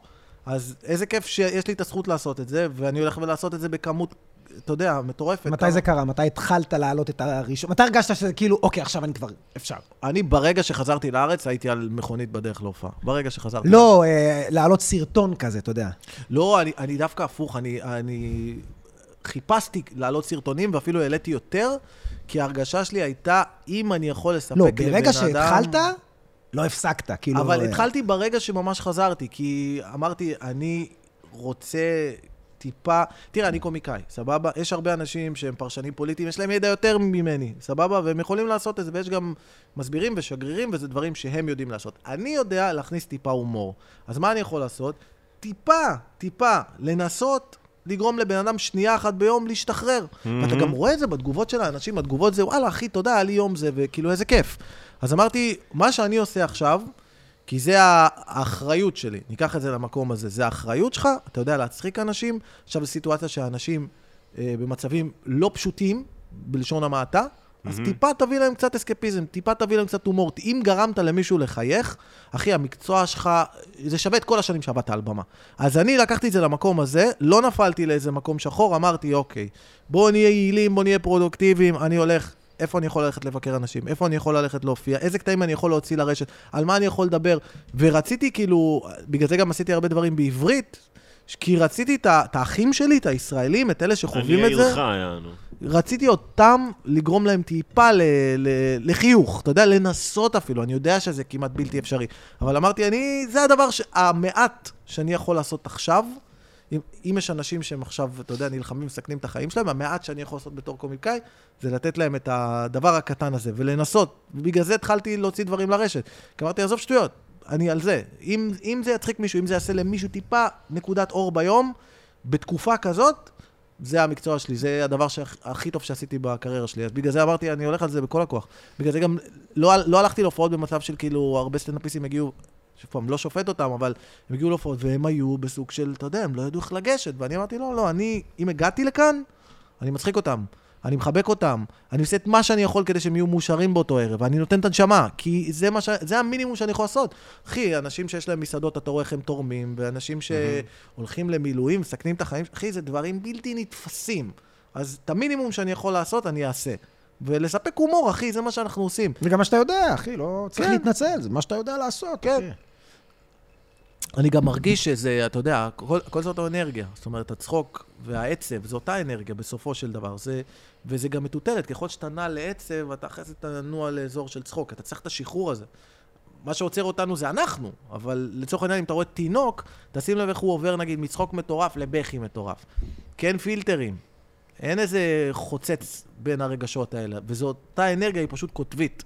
אז אני מרגיש שגם אחרי הדבר הזה, אחרי מה שאנשים חוו, אחרי המועקה המטורפת הזאת, הם יצטרכו להשתחרר, יצטרכו להוציא את זה החוצה, יצטרכו להתפרק. וכאן קומיקאים נכנסים לתמונה, וזה יותר גדול מלעשות סטנדאפ בארצות הברית. זה הרבה יותר גדול מלעשות סטנדאפ במדינה אחרת. כי פה אתה עושה את הערך הכי גבוה שהומור יכול לעשות. זה לשחרר אנשים, זה לתת להם חופש, זה לקחת אותם למקום טוב יותר עם עצמם. אז מתוך ההבנה הזאת וההסתכלות הזאת, התחלתי ליצור. וזה מה שהרים אותי. צ'רץ'. זהו, אז אני רושם פה את השעה, ואנחנו מחלצים רילזים, אחי. אני אוהב שאתם תוך כדי אורחים בפודקאסט. היה יפה מאוד. מתפלא. אז היה עמוק. ואחר כך אתם מתפלאים למה יש לכם אתה מבין? עשרים עוקבים. אתה מבין למה הוא מזיין בכמויות שהוא מזיין, אחי? אתה יודע, אחי, אני... אני- לא, זה היה יפה מאוד, אני אחי. בזקפה מטורפת, אחי. איזה נאום הוא דפק פה, אחי, גם הכי מרגש.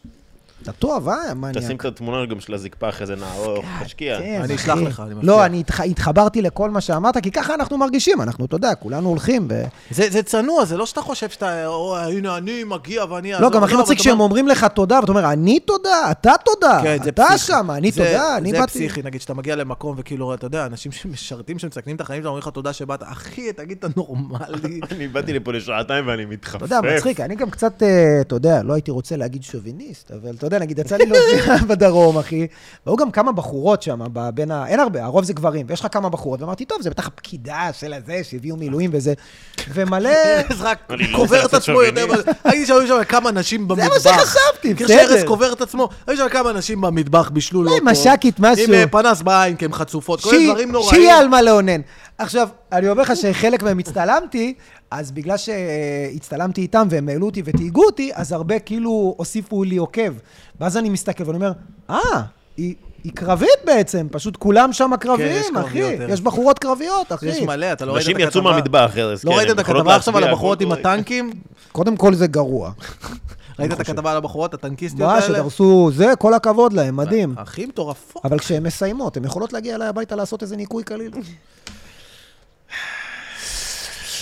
אמרתי לך, ארז הוא הסטנדאפיסט היחיד שאני יוצא מההופעה ואני אומר, אוי ואבוי. לא, הוא התמתן, הוא התמתן. לא, הוא התמתן, יש לו נכון. בדיחות אני גבר נשוי. אבל זה גם משהו שחשוב שאנשים ידעו לגבי ארז, כי אנשים לא מבינים את זה. מה שהוא עושה בגלל, זה, זה סאטירה. זאת אומרת, הוא אומר דברים אבסורדיים כדי להדגיש כמה הם מגוחכים, והדעות האמיתיות שלו הן שונות לחלוטין. אני עושה אה, עכשיו תשדיר כדי לעזור לך, כי אתה קבור בטוויטר ובכל מקום אחר בארץ.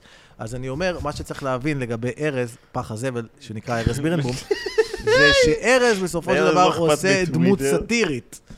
ומה שהוא אומר, אלו הן בדיחות, לא דעות. הדעות של ארז זה שהוא אוהב נשים, יש לו אישה, יש לו ילד חמוד בשם ו- אדם, ו- ו- ויש לו ילדה נשים, בדרך. יש נשים שגם הן מאוד שמנות, וגם זה בסדר. הוא אחד האנשים וגם זה בסדר, לא צריך לכעוס שיותר עליהם. מכבדים נשים שהכרתי בחיי, אבל בשביל ההומור הוא מדגיש דמות מגוחכת לחלוטין, מיזוגנית, שוביניסטית, אבל זה לא הבן אדם, אלו הם אני בדיחות. לא מסכים איתך, אני חושב שנשים הם... אה, אבל כן, אז בסדר. חשוב שתדעו שמדובר בבחור ממש ממש נחמד, שבסופו של דבר... מצחיק אה, שארז נלחם בך כאילו, כן, לחזק. לא, אני באמת כזה. לא, כן, יש לו מותג, יש לו תקנו כרטיסים. יש לו כי מותג אני באמת. כזה.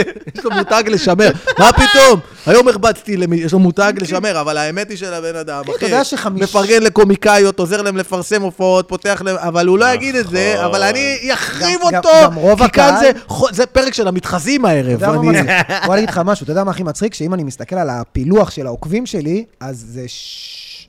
שני שליש גברים, שליש נשים, אבל בהופעות זה בין... אה, זה, זה 55-60 אחוז נשים לעומת גברים. אני יותר. חושב שאנשים מבינים יודע. שזה סאטירה בסופו של דבר, וזה בדיחות, ומה שאתה אומר פה זה להגיד, זה ככה זה הומור אין על עובד. נשים, רק מה נשים. נראה לך גורם אה, ל... יש כאילו סטנדאפיסטים, מאט רייף, כאילו, וזה, שהם כאילו מושכים קהל נשי. מה מושך קהל נשי הוא לסטנדאפ? מכשיר, אחי. הוא- שגבר אבל עושה סטנדאפ.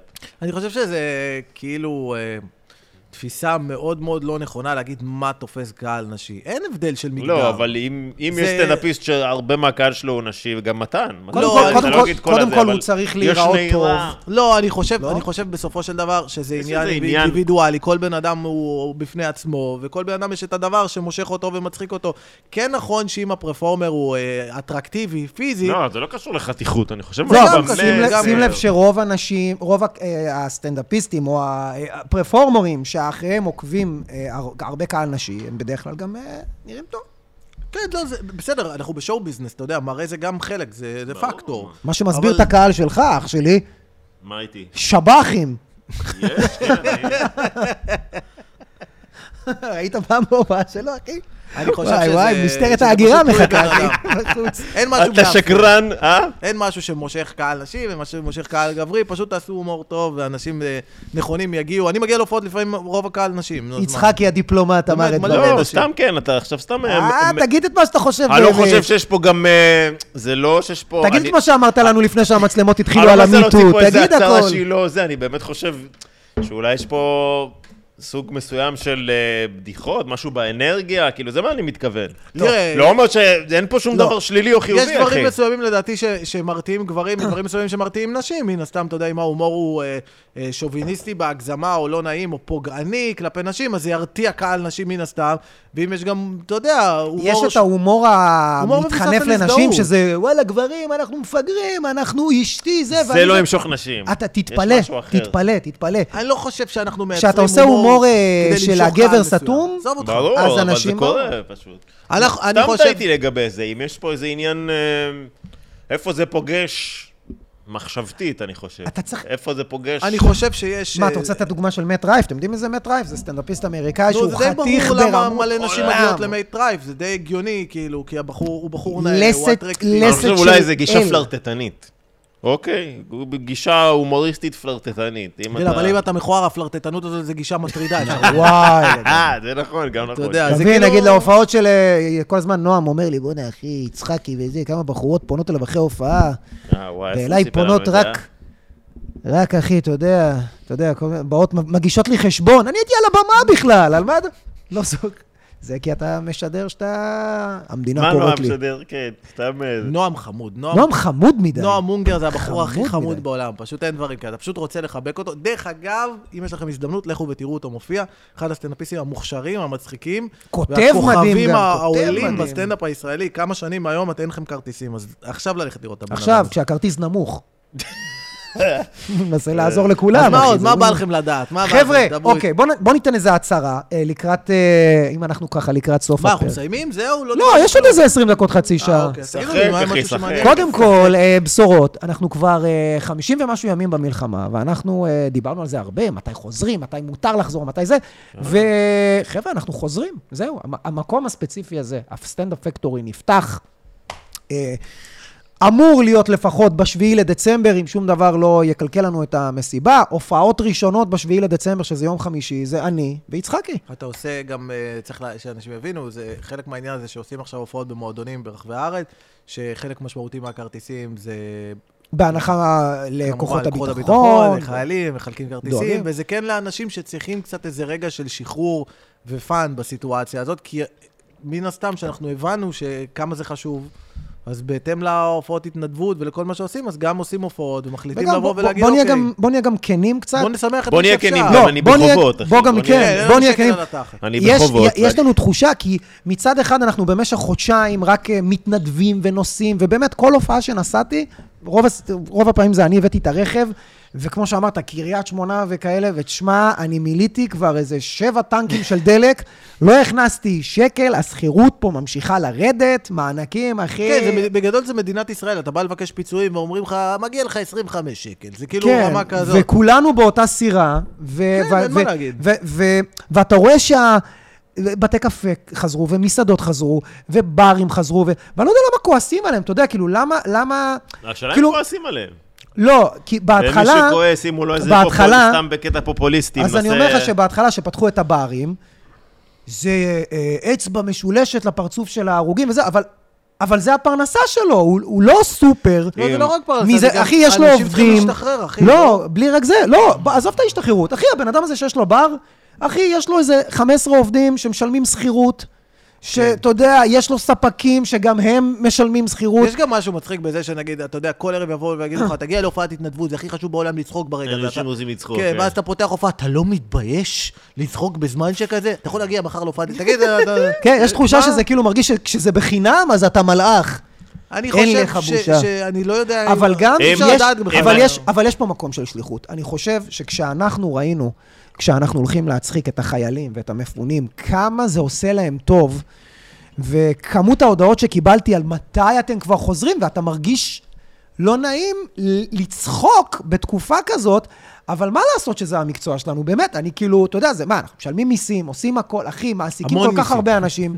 חשוב לו. אחי, כל הופעה שלך, כל הופעה שלך באולם, אחי, משרד כרטיסים, קופאיות, סאונדמנים, אה, פרסום, אחי, כל כך הרבה אנשים, כן, מנהל צריך להבין הצגה. משהו לגבי הסטנדאפיסטים בכלל, שיבינו את זה, כאילו ש... תחום ש- שמכניס כסף לכל כך הרבה כל תחום אנשים. וכל סקטור הפסיד, אנחנו הפסדנו אה, המון כסף, כי היו הופעות קדימה שבוטלו, אולמות ששילמנו עליהם כבר מראש, פרסומים ששילמנו, שהכל הלך לפח ושום דבר לא נכנס חזרה. באמת, באמת, וכמובן- באמת, באמת. אולמות בדרך כלל מסתדרים איתך, אבל נגיד פרסומים. אין, אתה לא האולמות ממש בסדר, ל- האולמות בארץ, מה שקורה זה לא ששילמת אה, את הכסף, ואתה תקבל תאריך לאולם הזה בהמשך, אבל. שילמת כבר את הכסף. כן. אוקיי. עכשיו, ש... אז, אז בסופו של דבר, ופרסומים הלך לפח, כאילו אם כן. שילמת כסף על פרסום הלך לפח. עכשיו, כך גם במדינת ישראל, שהיא מדינה שעם כל הכבוד, הכי מלכלכת על בעלי עסקים, היא, היא מנסה שאנשים לא יהיה להם עסקים פה. כי תחשוב שסטנדאפיסטים במדינת ישראל, או אנשים בתחום הבידור, מקבלים שוטף פלוס 60. שתבינו כמה זה הזיה. אני מופיע הערב, עוד חודשיים אני מקבל את הכסף. עכשיו, מה קרה בקורונה? בגלל שזה עוד חודשיים, זה הורס את הפודקאסט עם שיחות על לא. לא, אנשים צריכים... בגלל שאחרי חודשיים אתה מקבל את הכסף, תוך כדי הקורונה המשכת לקבל כסף לפני חצי שנה. זה נראה כאילו אין לך ירידה ואז בהכנסות, למרות כן, שבתכלס ואז הכי אתה בא. למדינת ישראל ואתה אומר להם, חבר'ה, אה, אני לא עובד כבר ארבעה חודשים, לא, אין לי שקל, ירדתי לאפס. אומרים לך, אבל נכנס לך כסף. זה כסף ואז- משנה שעברה. ואז אתה אומר, תקשיבו, יש חשבוניות, אתה יכול להסתכל על התאריך, זה כסף מלפני שנה. אומרים לך, זה לא מעניין, נכנס לך כסף. אז זה גם גנבת וירשת, גם דוחים לך את התשלום של הכסף, שאין את זה בשום מדינה. יש מדינות שאתה מקבל משכורת כל שבוע, פה אנחנו מחכים... מי המציא שוטף פלוס 60? עזוב, אני מי. המציא אני- את זה? עזוב, הלוואי המדינה, 60. מדינה. טל, יש לי לא. שוטף פלוס 90. יש שוטף 90, אחי, 90. שלושה חודשים. שלושה חודשים אני מחכה מה אתה לכסף. עושה שלושה חודשים? וזה כן, תמיד גם אחי. הספק... מי- מי עושה לך את זה? ההוא עם הכסף, אתה הכי מבין? הרבה כסף. זה לא זה לא הפוך, זה לא האישה בסופר משלמת שוטף פלוס 90, זה הת- התאגיד יעני עם המחזור החולמני. מחזור, אז יש שוטף לו פלוס, שלושה חודשים. אני בקורונה ישבתי בבית, אתה יודע, ההכנסות שלנו ירדו לאפס, אפס, ושילמנו מיסים. מדינת ישראל 50% מס, עוד 50%. ביטוח לאומי, אתה מגיע כמעט ל-70% מס. אתה משלם מלא כסף, עכשיו, אתה יושב בבית, אתה לא מקבל שקל, אתה אומר להם, אוקיי, יש אה, מענק עכשיו? הנה, ההכנסות שלי ירדו לאפס. הם אומרים לך, לא, אתה ממשיך לקבל כסף. אבל זה כסף מלפני חצי שנה גם, מלפני ארבעה חודשים. איך זה הגיוני? לך, לא, כל עוד נכנס לך כסף, אתה לא מקבל שקל. אחי, ישבתי בבית שמונה חודשים, תשעה חודשים, לא נתנו לי שקל, אחי, על, על כל הזמן הזה, שקל. בן אדם שמשלם כמויות של מיסים. אז כמו שארז אומר, אין מה לעשות, אחי. אחי, אם העולם היה כזה דבר, שאחרי אירוע כזה, החיים לא היו ממשיכים ולא היית נאלץ, אין מה לעשות, החיים ממשיכים. החיים, העולם, הכל, כל התנועה הזאת, לא, אבל זה כן- התזרים האנושי אבל הזה. זה גם מרגיש ואם היינו יכולים אפשר. לשבת שנה באבל, אז כולם היו בוחרים לשבת שנה באבל, ולא היינו... אני חושב אה, אבל שלהפך, אני חושב שדווקא זה שהם... שהמזדיינים האלה, המחבלים האלה, הפאקינג חיות אדם האלה, משבשים פתאום לנו הפכנו את החיים. לערוץ 14. לא, אני מצטער, אבל אחי, עכברים. ארז הפך לינון מגע. הג'וקים האלה שמה, תקשיב, לא, באמת, אחי, Preach, brother. כל המדינה עכשיו, אחי, חווינו את אחד האסונות הכי גדולים שחווינו בתור מדינה, בתור... הכי אה, גדולים שאנחנו חווינו בדור שלנו. מאז קום המדינה, אחי, שעדיין יש חטופים שם, ו- ועדיין, אחי, ועדיין יש אנשים שעוד לא זיהו את הגופה שלהם, אבל אני אומר, ו- וזה לא יפסיק, אחי. עד... אחי, אנחנו נמשיך להילחם בהם, זה לא ייגמר עוד חודש, חודשיים, אחי. זה, זה ייגמר לפי מה ש... חברים שלי במילואים אומרים לי, אחי, זה יהיה עוד שנה לפחות עד שיסיימו את העבודה, אם יצליחו לסיים את העבודה. אז מה, בזמן הזה כל מדינת ישראל צריכה להיות באבל? אנחנו לא נהיה באבל, שהם יהיו באבל, המזדיינים האלה. אנחנו צריכים להמשיך קדימה, אנחנו חזקים יותר, ואנחנו... תודה, ינון. אנחנו לא נפסיק, לא, אנחנו לא נפסיק אני אעשה לחייך. ריל של מיסים. ואנחנו לא נפסיק לצחוק, אחי. והקללות של ארז. ארז גוינג ליאור אחי, נרקיס. אין לכתוב דבר שם. הם לא יורידו לנו את החיוך. צפיות משיחות על מיסים. אני, לא. אחי, זה כואב לי. הפכנו אחי, לחיות כיס. לא, זה כמו שמישהו אומר לך, אחי. מה אתה נותן לו לבאס אותך? אחי, אתה אל תיתן לאף אחד להוריד אותך. אז אנחנו עכשיו שנה נהיה, בהתחלה חשבתי, אמרתי, איך תצא מזה? אבל מה, עכשיו שנה כולם, כל המדינה תהיה באבל? לא, גם לא, צריך- צריך לא, להבין את לא. הסיטואציה. יש פה המון המון אנשים. עם הכאב- אתה יודע, אומנים ואנשי צוות ואנשי הגברה, ש... אוקיי, אין להם, הם על אפס. זה מה אני יודע הכנסה. לעשות. יש להם משפחות, יש להם חובות, הם על אפס. עכשיו, לא רק שהם במצב הזה, הם גם נוסעים לכל הארץ, הם מתנדבים. האנשים האלה, במדינה הזאת ספציפית, אף אחד לא דואג להם.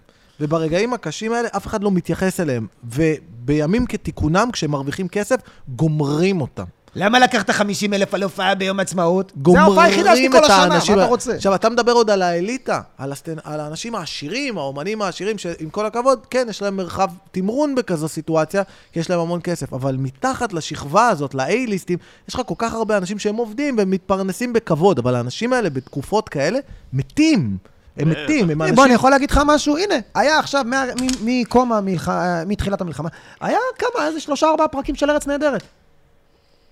תוכנית בידור, סאטירה. חלק מהדברים שם היו מערכונים, אחי, לא מצחיקים, אבל קשים, אבל אתה יודע, אתה צוחק, אתה שומע קהל גם בתוכנית. מה, הם לא קיבלו על זה כסף? קיבלו על זה כסף, אחי. אתה יודע, הם עושים את העבודה, זה העבודה שלהם, העבודה לא, שלהם אני לא חושב להצחיק. שצריך להתנצל, אני חושב שצריך לעשות מה שאפשר בתקופה הזאת. לא, עד כמה שזה מרגיש. אמרת משהו מדהים מקודם. צחוק ועצב מנגנים על אותו... איך אמרת את זה? זה הכל אותה אנרגיה. אחי, זה כמו ש... כאילו, יום הזיכרון ויום העצמאות, זה כאילו השנייה הזאת שמהרגע של העצב, שאתה יכול להתרומם ולעלות, אחי, אנחנו הרמנו כל כך הרבה... על- אני חושב דרך אגב, אני חושב שזה אחד הדברים החכמים. והיפים שמדינת ישראל עשתה. בהתחלה זה מרגיש קצת לא בנוח, כי אתה אומר, אוקיי, עוברים ממצב של אבל ויום הזיכרון ליום העצמאות, שזה שמחה מתפרצת. אבל לא, זה נכון. כי זה כאילו, אתה לא רוצה שאנשים ישקעו. אחרי יום כזה שהוא ממוטט, אתה צריך בדיוק את הנקודה הזאת, שאתה מבין למה הדבר הזה קרה, ואתה נותן לאנשים להשתחרר. זה לא פשוט, זה מעבר חד מאוד, לפעמים לא חד נוח. מדי אפילו. אבל אם הוא לא היה, העצב היה ממשיך, הדיכאון היה שוקע, אז פתאום הדבר הזה שאמרנו, לא, לא, אנחנו עוצרים את זה עכשיו, ואנחנו מודים להם, ואנחנו שמחים על זה שיש מדינה, כי האנשים האלה עשו את זה בשביל השמחה הזאת. אז דווקא זה נקודה. אתה יודע מה קרה לי? וזה כאילו הדרך שהבנתי מה זה להיות ישראלי. באמת, אבל הייתי כזה באיילון, במונית, והייתי נהג מונית, וזה היה כזה ביום הזיכרון, ואז פתאום הייתה צפירה. אז מן הסתם, הוא עצר את המכונית בצד, ואז כולם יצאו, עמדנו כזה כולם בשורה, אתה יודע, ויש כזה רגע מרגש, אתה רואה המון המון אנשים, איילון עצור לגמרי, לא, יותר מבדרך כלל, כולם עומדים, מחכים, ואז חזרנו למונית, והוא השאיר את המונה דולק. וזה זה בעיניי התמצית של להיות ישראלי, כאילו. קץ לך בעוד שלושה שקלים ושישים אגורות, כמו מלך!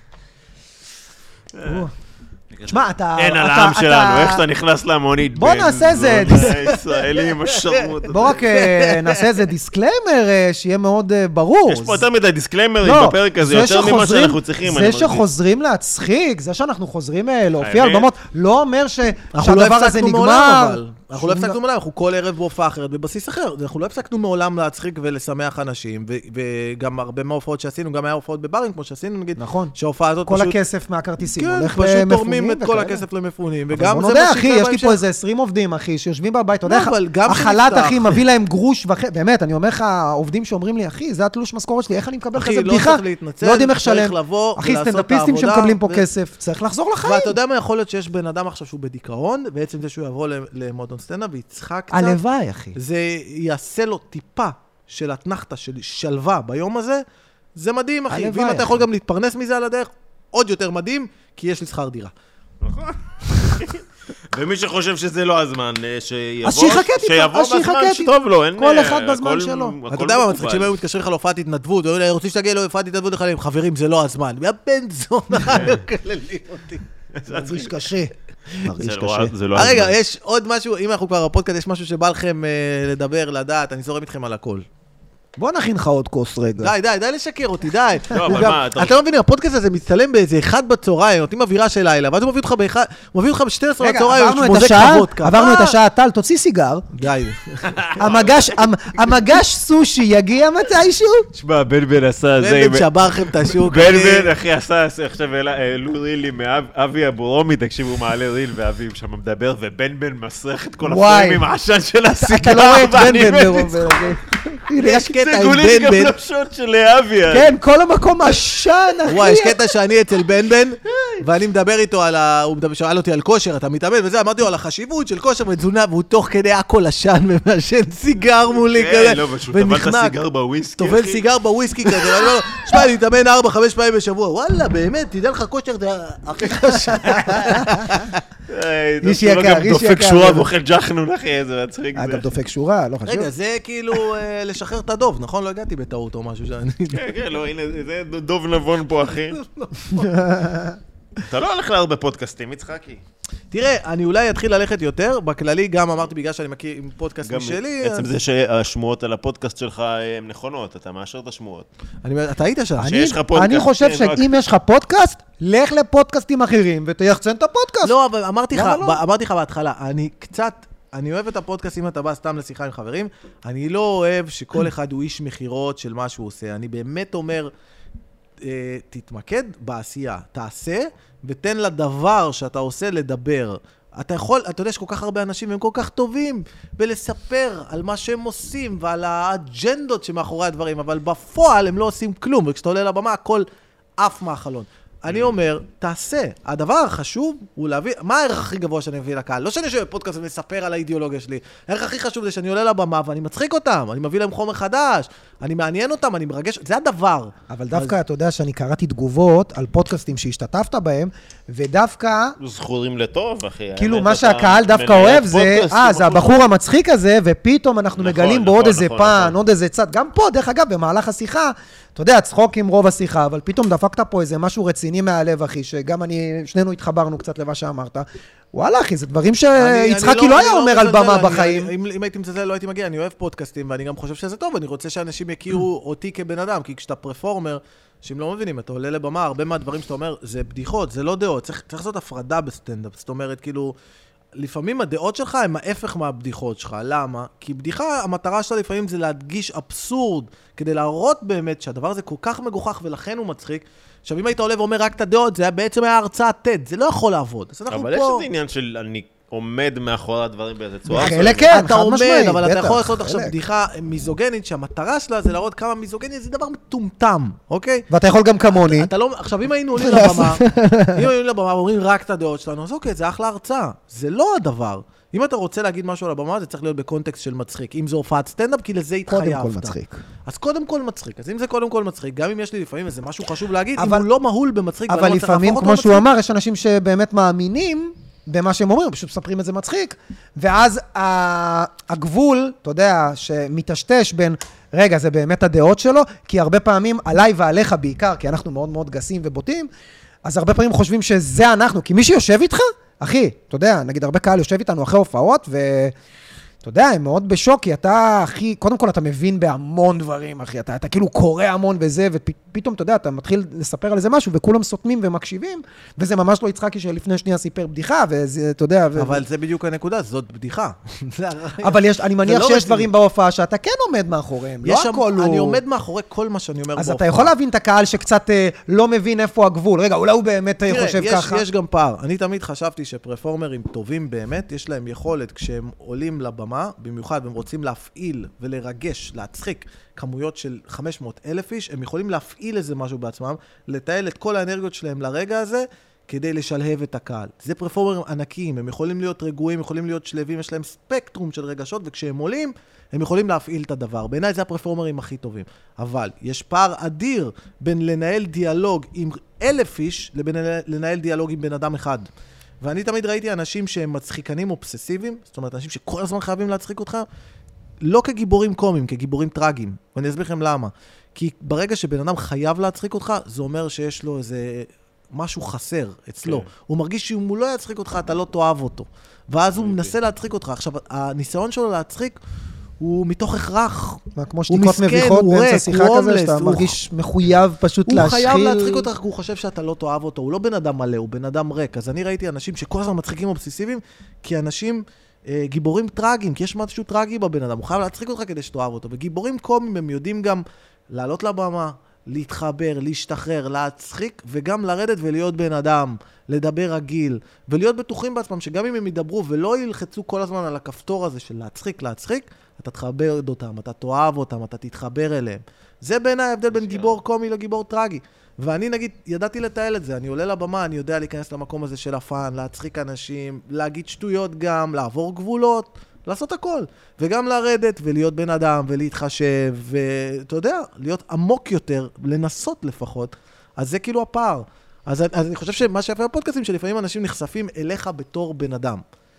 כי יש פה בן אדם, יש פה הרבה כי זה מעבר. פן שבדרך כלל לא יש- נמצא על הבמה. יש, יש את זה על הבמה, אבל יש ספקטרום רחב. אתה לא שחור ולבן, אתה הרבה צבעים. לא לחשוב בשחור ולבן, אתה נהיה סכיזופרן. לא, הרבה צבעים לקשת. אז יש לך רגעים שאתה עצוב, יש לך רגעים שאתה שמח, ויש רגעים... הכל, הכל הוא חלק מהמכלול של האיש הזה. בגלל זה גם רציתי לעשות פודקאסט מש... משלי, כי אמרתי, אני רוצה שאנשים יכירו את הכל.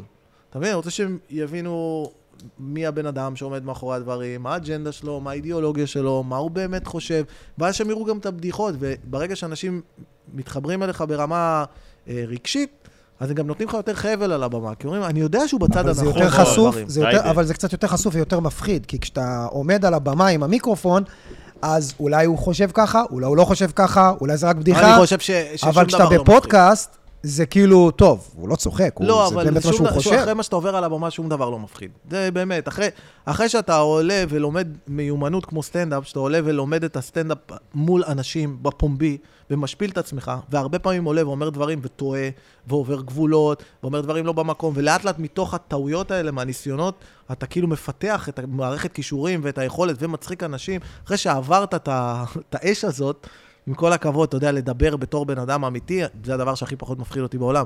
וגם אני בטוח בעצמי, אתה יודע, אני יודע שהלב שלי במקום הנכון, אתה יודע, אני עושה את הדברים מהמקום הנכון. האמת שאתה, כן, אתה בן אדם עם לב במקום הנכון. אז בגלל זה אני אומר, אז אני לא מפחד לדבר ולהגיד את מה שאני חושב, אני חושב שההפך, זה רק יעשיר את הדמות הבימתית.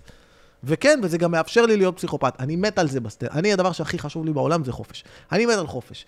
ו- והומור בעיניי זה המפתח, אתה יודע מה, השער לחופש. כי ברגע שבן אדם צוחק, הוא משוחרר. הוא לא חושב מחשבות, הוא נטו ברגע. ועצם זה שאתה יכול להיכנס לדבר הזה, זה מדהים. אז אני עולה לבמה, יש לי חופש להגיד את מה שאני חושב, ללכת רחוק, להשתגע, להשתולל, לעשות דמויות, לעוף עם הדבר הזה לשמיים. זה שחרור מוחלט, זה רישיון לדבר, אבל חופש ביטוי מוחלט ברמה הכי גבוהה. זה הרומנטיקה של הסטנדאפ, בזה אני מאוהב. אז בגלל זה אני כל כך אוהב את התחום הזה. בגלל שאני שוחר חופש, והתחום הזה מאפשר חופש, ומאפשר לאנשים חופש.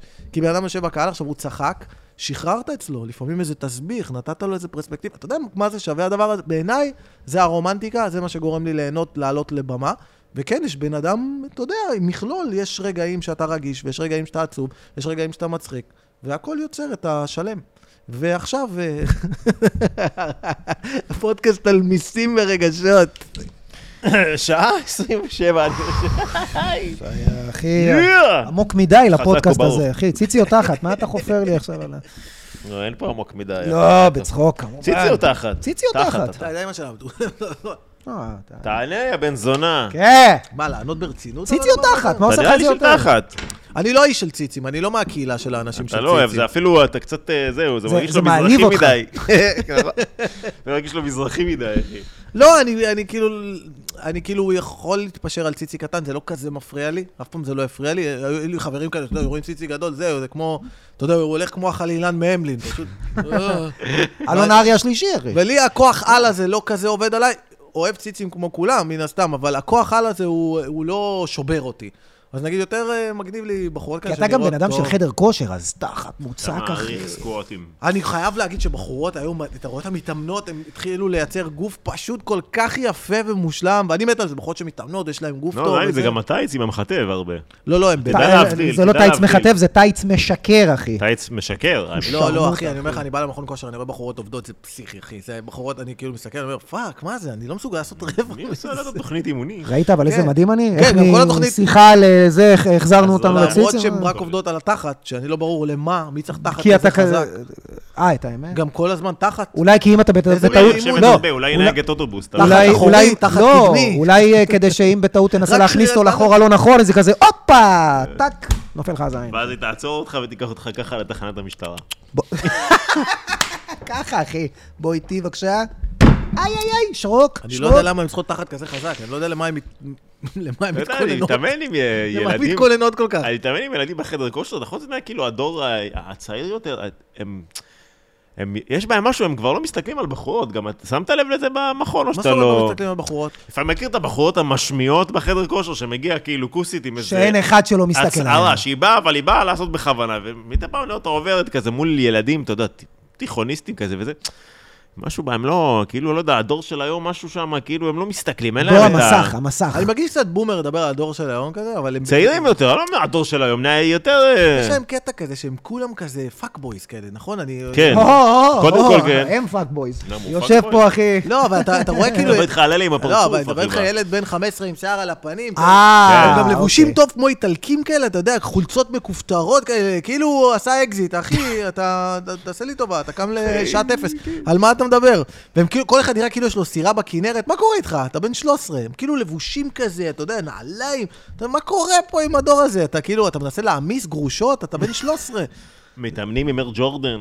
לא יודע למה גם שיער על הפנים. אתה מתלבש הכי מכוער בארץ. וואי, אני גם. בכוונה, דניאל תמיד כועסת עליי, אני יוצא, היא אומרת לי, זה מה שאתה לובש? אמרתי לה, "אני הול- זה הולך לכביסה, למה לי לבזבז משהו טוב? אתה? זה הולך לכביסה. למכון כושר? לא, יחסית שכונה. חליפות? לא. לא חליפות זה, אתה יודע, לא ארבע חתיכי חלקים. לא, אבל אני כן כזה... נייקים, אדידסים לא, או חולצת- תמנון? חולצת ספורט, אני בשכונה, מכון כושר באמת לא אכפת לי. למי אכפת? כאילו, מה, אני עכשיו...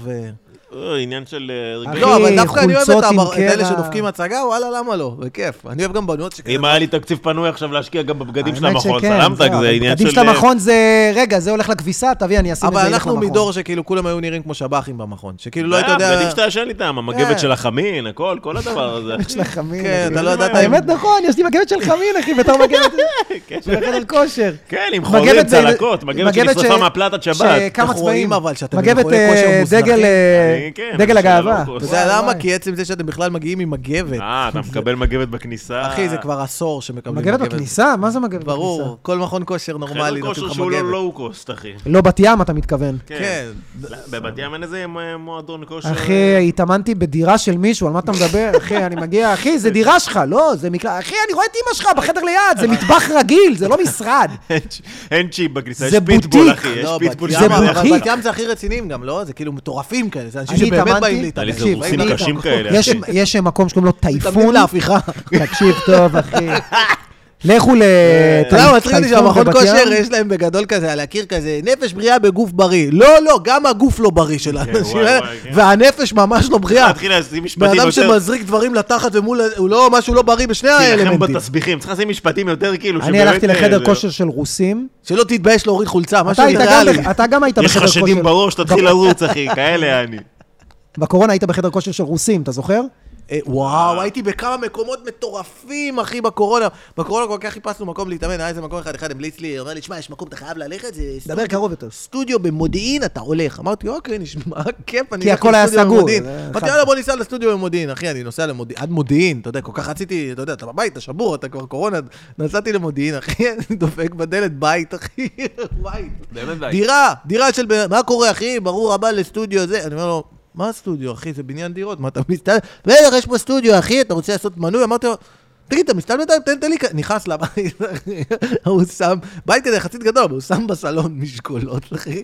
כל מיני מתח, ואשתו במטבח כזה מאכילה את הילדים. די, אחי, אה, זה מה שאמרת אחי, באמת? אבל אני הייתי כזה לא בקורונה. עכשיו בבת ים רגיל. בית, אחי, בית, ואשתו מאכילה את הילדים, היא כזה צועקת עליו, אבי, אמרתי לך, אל תביא לאנשים הביתה. אני אומר, אתה רוצה להתפרנס? אתה רוצה ש... מה, אני כזה כמה אנשים היה איתך? אתה האורח היחיד בבית? או ש- ארבעה אנשים. ארבעה אנשים. שם גם, הכי מביש שיש, מראה של איקאה, אחי. ואתה רואה איזה אחד כזה, ואימא שמה סנדוויצ'ים לילד בתיק כזה.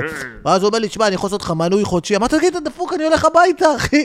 הוא אומר לי, אני אני שואל אותו, יש פה שתייה? הוא אומר, יש תמי ארבע במטבח. מדהים, אחי, תמי ארבע בחינם. אחי, הוא- אתה מבין כאילו את הסיטואציה, אנשים באו לבית של בן אדם, יושבים מתאמנים כל לו הכבוד בסלון, על היוזמה, ואשתו אחי. כועסת, עושה ספונג'ה כזה ליד, כועסת עליי, מי כמה הוא רצה? אני לא זוכר, זה לא היה יקר במיוחד, אבל זה היה... ומה עם החדר כושר של הרוסים? החדר כושר זה היה איזה מרתף כזה? כן, משהו כזה, כל מיני תמונות הכי מצחיקות בעולם של מתאבקים, אתה רואה כל מיני תמונות על הקיר של אנשים קשורים בשלשלאות, אתה יודע, כל מיני נשים נותנות בוקסים לקירות, אתה יודע, משהו שאתה אומר, וכזה הייתי, אחי, אחרי שהשתחררתי מהצבא בבת ים, מכון יוסי.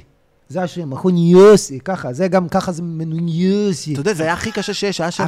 אין, אין, אה, אין לך שם, אתה יודע, נגיד, אה, הליכונים וזהו. אני אומר לו, תגיד, אה, לפני לעשות זהו, אתה רץ למכון מהבית, אתה, מה אתה בא לעשות אירובי? אחי, אנשים ענקיים, אתה יודע, הוא מדבר איתי, ותוך כדי יש לו טייזר משטרתי, אתה יודע, שאתה מחשמל מישהו, והוא עושה לעצמו לשריר. אתה צריך לעשות תרגילי רגליים. אתה- אחי, אתה מחשמל את עצמך ואתה מדבר איתי, אתה משוגע. אתה יודע, אתה נכנס, אנשים כן. כאלה. אותו דבר, הייתי נכנס למכון כושר, שאתה רואה שכולם קעקועים עם גוף... של כלא כזה כן. גוף שאתה אומר, זה גוף לא בריא. משהו, זה לא טוב, אתה לא עושה משהו... ואז היה שם מנהל שם מכון כושר. עכשיו גם. אתה יודע, הקורונה, הכל היה סגור. כלום, אחי, אין שום דבר, זו הייתה התקופה הכי זה. מכון שלו עובד ברגיל, פתוח, אחי, לא גם נועל עם מנעול, פתוח, וואלה, וואלה, הוא אומר לי, אתה רוצה, נעשה לך מנוי פה מכון כושר. אני אומר לו, שנייה רגע, איך אתה... אתה יודע, אפשר לפתוח? כאילו, מה, לא, יסג... לא יסגרו אותך? הוא עושה לי, מי יסגור אותי? אני אומר, יכולים. לבוא, לסגור לך. שיבוא, אני רוצה לראות, הוא יבוא לסגור, אני אזיין אותו. אני אומר, זה האסטרטגיה כאילו שלך. אוקיי, טיעון מספק. כן, הוא אוקיי. אומר לי, שייכנס. פתרת לי את ההתנגדות אמרתי לו, אם הזאת. יבוא לפה שוטר, כן, אם יבוא לפה שוטר, שוטר יהיה לו אומץ להיכנס לפה. בסוף זה- חולה נפש, אחי. נראה לי עסקאות שמים על האמת, זה גם היה. במרתף, שאני חושב על זה, המכון נו, הם. תמיד במרתפים, הם לא אוהבים להיות מעל האדמה, האנשים האלה. הם רגילים מהצינוק. בכלא, בגולאג, אני יודע ממה. לה- מכשיר ליד. מכשיר ליד מכשיר. ברמה של אחי, אתה עושה ככה, הוא נכנס בך עם הוא המרתף. אומר, אני רוצה לראות שוטר בא לפה, אני מזיין אותו. אמרתי לו, אוקיי, נשמע לי אמין. איפה נרשמים? אבל היית שם איזה חודש. הייתי חודש עד שאמרתי, אני לא, אני לא מסוגל, זה כאילו, זה... לא, זה גם טיפוסים, אחי, ההוא זכה בהרמת אה, זה, הנפת פה, ההוא פיתוח גוף, אחי, מדליות, מדליות, הם חולי נפש, הם באים להתאמן, הם לא כמו... זה לא הפאקבוי הזה פה. לא, זה אנשים שאתה מפחד מהם, הם אומרים לך, כמה נשאר לך במכשיר? אין, לא נשאר לי כלום, אני הולך הביתה, אני לא מתאמן. אתה יודע שזה לא- למה הפסקתי להתאמן. היה איזה מישהו שאומר לי, כמה נשאר לך במכשיר? ואני אומר לו, נשאר לי עוד אה, שני סטים. אחי, ואתה רואה אותו, והוא פשוט הזיז אותי, אחי, פשוט דחף אותי. די. והלכתי לבחור, לא, זה גם גוף שאתה רואה שמשהו לא בריא בנפש. ואני בא לזה, אני אומר לו, תגיד, מה נסגר פה? וזהו, וזה, התעצבנתי, אמרתי, כאילו, בואנה, מה, אני- כולנו שילמנו פה. הוא אומר, לא, לא, הוא, הוא בדיוק, הוא בדיוק, הוא בדיוק אכל, או משהו, לא, אכל, אתה יודע טוב מאוד מה הוא אכל, אחי. הוא אכל... אחי, אה, אה, כזה, באמת? מה, אחי, מפלצות, מפלצות, אתה יודע, ואמרתי לעצמי, אמרתי לעצמי, לא, זה אנשים שצועקים שאתה בורח מהמכון, אחי, זה צעקות שאתה אומר, בואנה, מה... לא, הרגשתי, אה, גם, אחי, כולם שם היו באמת קינגונג. כן, אחי, כן. היו ענקיים, אה, לא, לא, מפלצות. זה מאורת לא, אה, זה. סבלי מקררים, אחי, זה וואי, משהו זה נשמע שאתה... מפחיד. לא, אבל אחי, מדליות, אחי, אנשים שאתה מסתכל ואתה אומר, אתה יודע, מדליה, אתה- אחי, אבל אתה יודע... אתה גם מרגיש לא בנוח לתפוס להם מכשיר, אחי, אתה מבין? כן, הרגשתי, לא- אמרתי, עזוב יש לו- אותי. יש לו לסחוב, אחי, משאית מחר בערוץ אגו. אני אתה- אלך לא להתאמן. בסטודיו בפלורנטין, אחי, עם האלה שרוקדות. באמת, עברתי לפה, לסטודיו בפלורנטין, אחי. הרבה יותר טוב. טוב, נלך שנייה עוד פעם לשירותים. לא, נראה לי נסיים, חבר'ה, כן? למה אנחנו אה, כבר... כן, יש. אנחנו על שעה וארבעים. טוב, אז מדהים. אה, מסתבר שהוא אוהב תחת. חבר'ה, אנחנו רק מזכירים לכם שאנחנו חוזרים. כל הסיכום, כל מה שאמרתי כל הפרק, חבר'ה, אנחנו חשף חשף בפנינו חוזרים. להופיע. אסף יצחקי חוזר להופיע כל... טוב, רגע, שנייה עם הכותרות רגע, הגדולות כל האלה. יום חמישי וכל לא, יום ראשון. שנייה, רגע. אנחנו לא יודעים מה אני יהיה. פה חוזר, הוא חוזר. רגע, לא. אם לא יהיה זה אסון, כמובן יהיה עם האצבע על הדופק. אנחנו לא יודעים מה יקרה, אבל אנחנו ננסה אנחנו לשמח מקווים ולעשות. לחזור, מסרים לעם ישראל. ותבואו. ומעבר לזה, אה, בוא, תייחצן את מה שאמרת, יש לך סרט חדש? אה, יש לי סרט פורנו גייס חדש, אתם מוז... סתם, אה, לא, אין לי, אין לי איזה סרט. יש בנים חדש, לוהטים. 6, נכון? לא, צריך לראות את החמש הקודמים, או מה שאפשר פשוט... אין הופעות, אז אין מה ליחצן. אבל מה שכן, אה, מי ששואל לגבי הפודקאסט, יהיה פודקאסט, יהיה שני פודקאסטים, אחד של סטנדאפיסטים וצחוקים, ואחד אה, זה, וברגיל, ברגע שהדבר הזה אה, ייגמר, ובתקווה שיחזרו כל החטופים שלנו, ושנהיה במצב. טוב. בשמחה. עד האחרון, עד האחרון. ושהג'וקים המזדיינים האלה... די, יהיה לך כבר את הטייק שלך, ליאור. כן, די, ינון.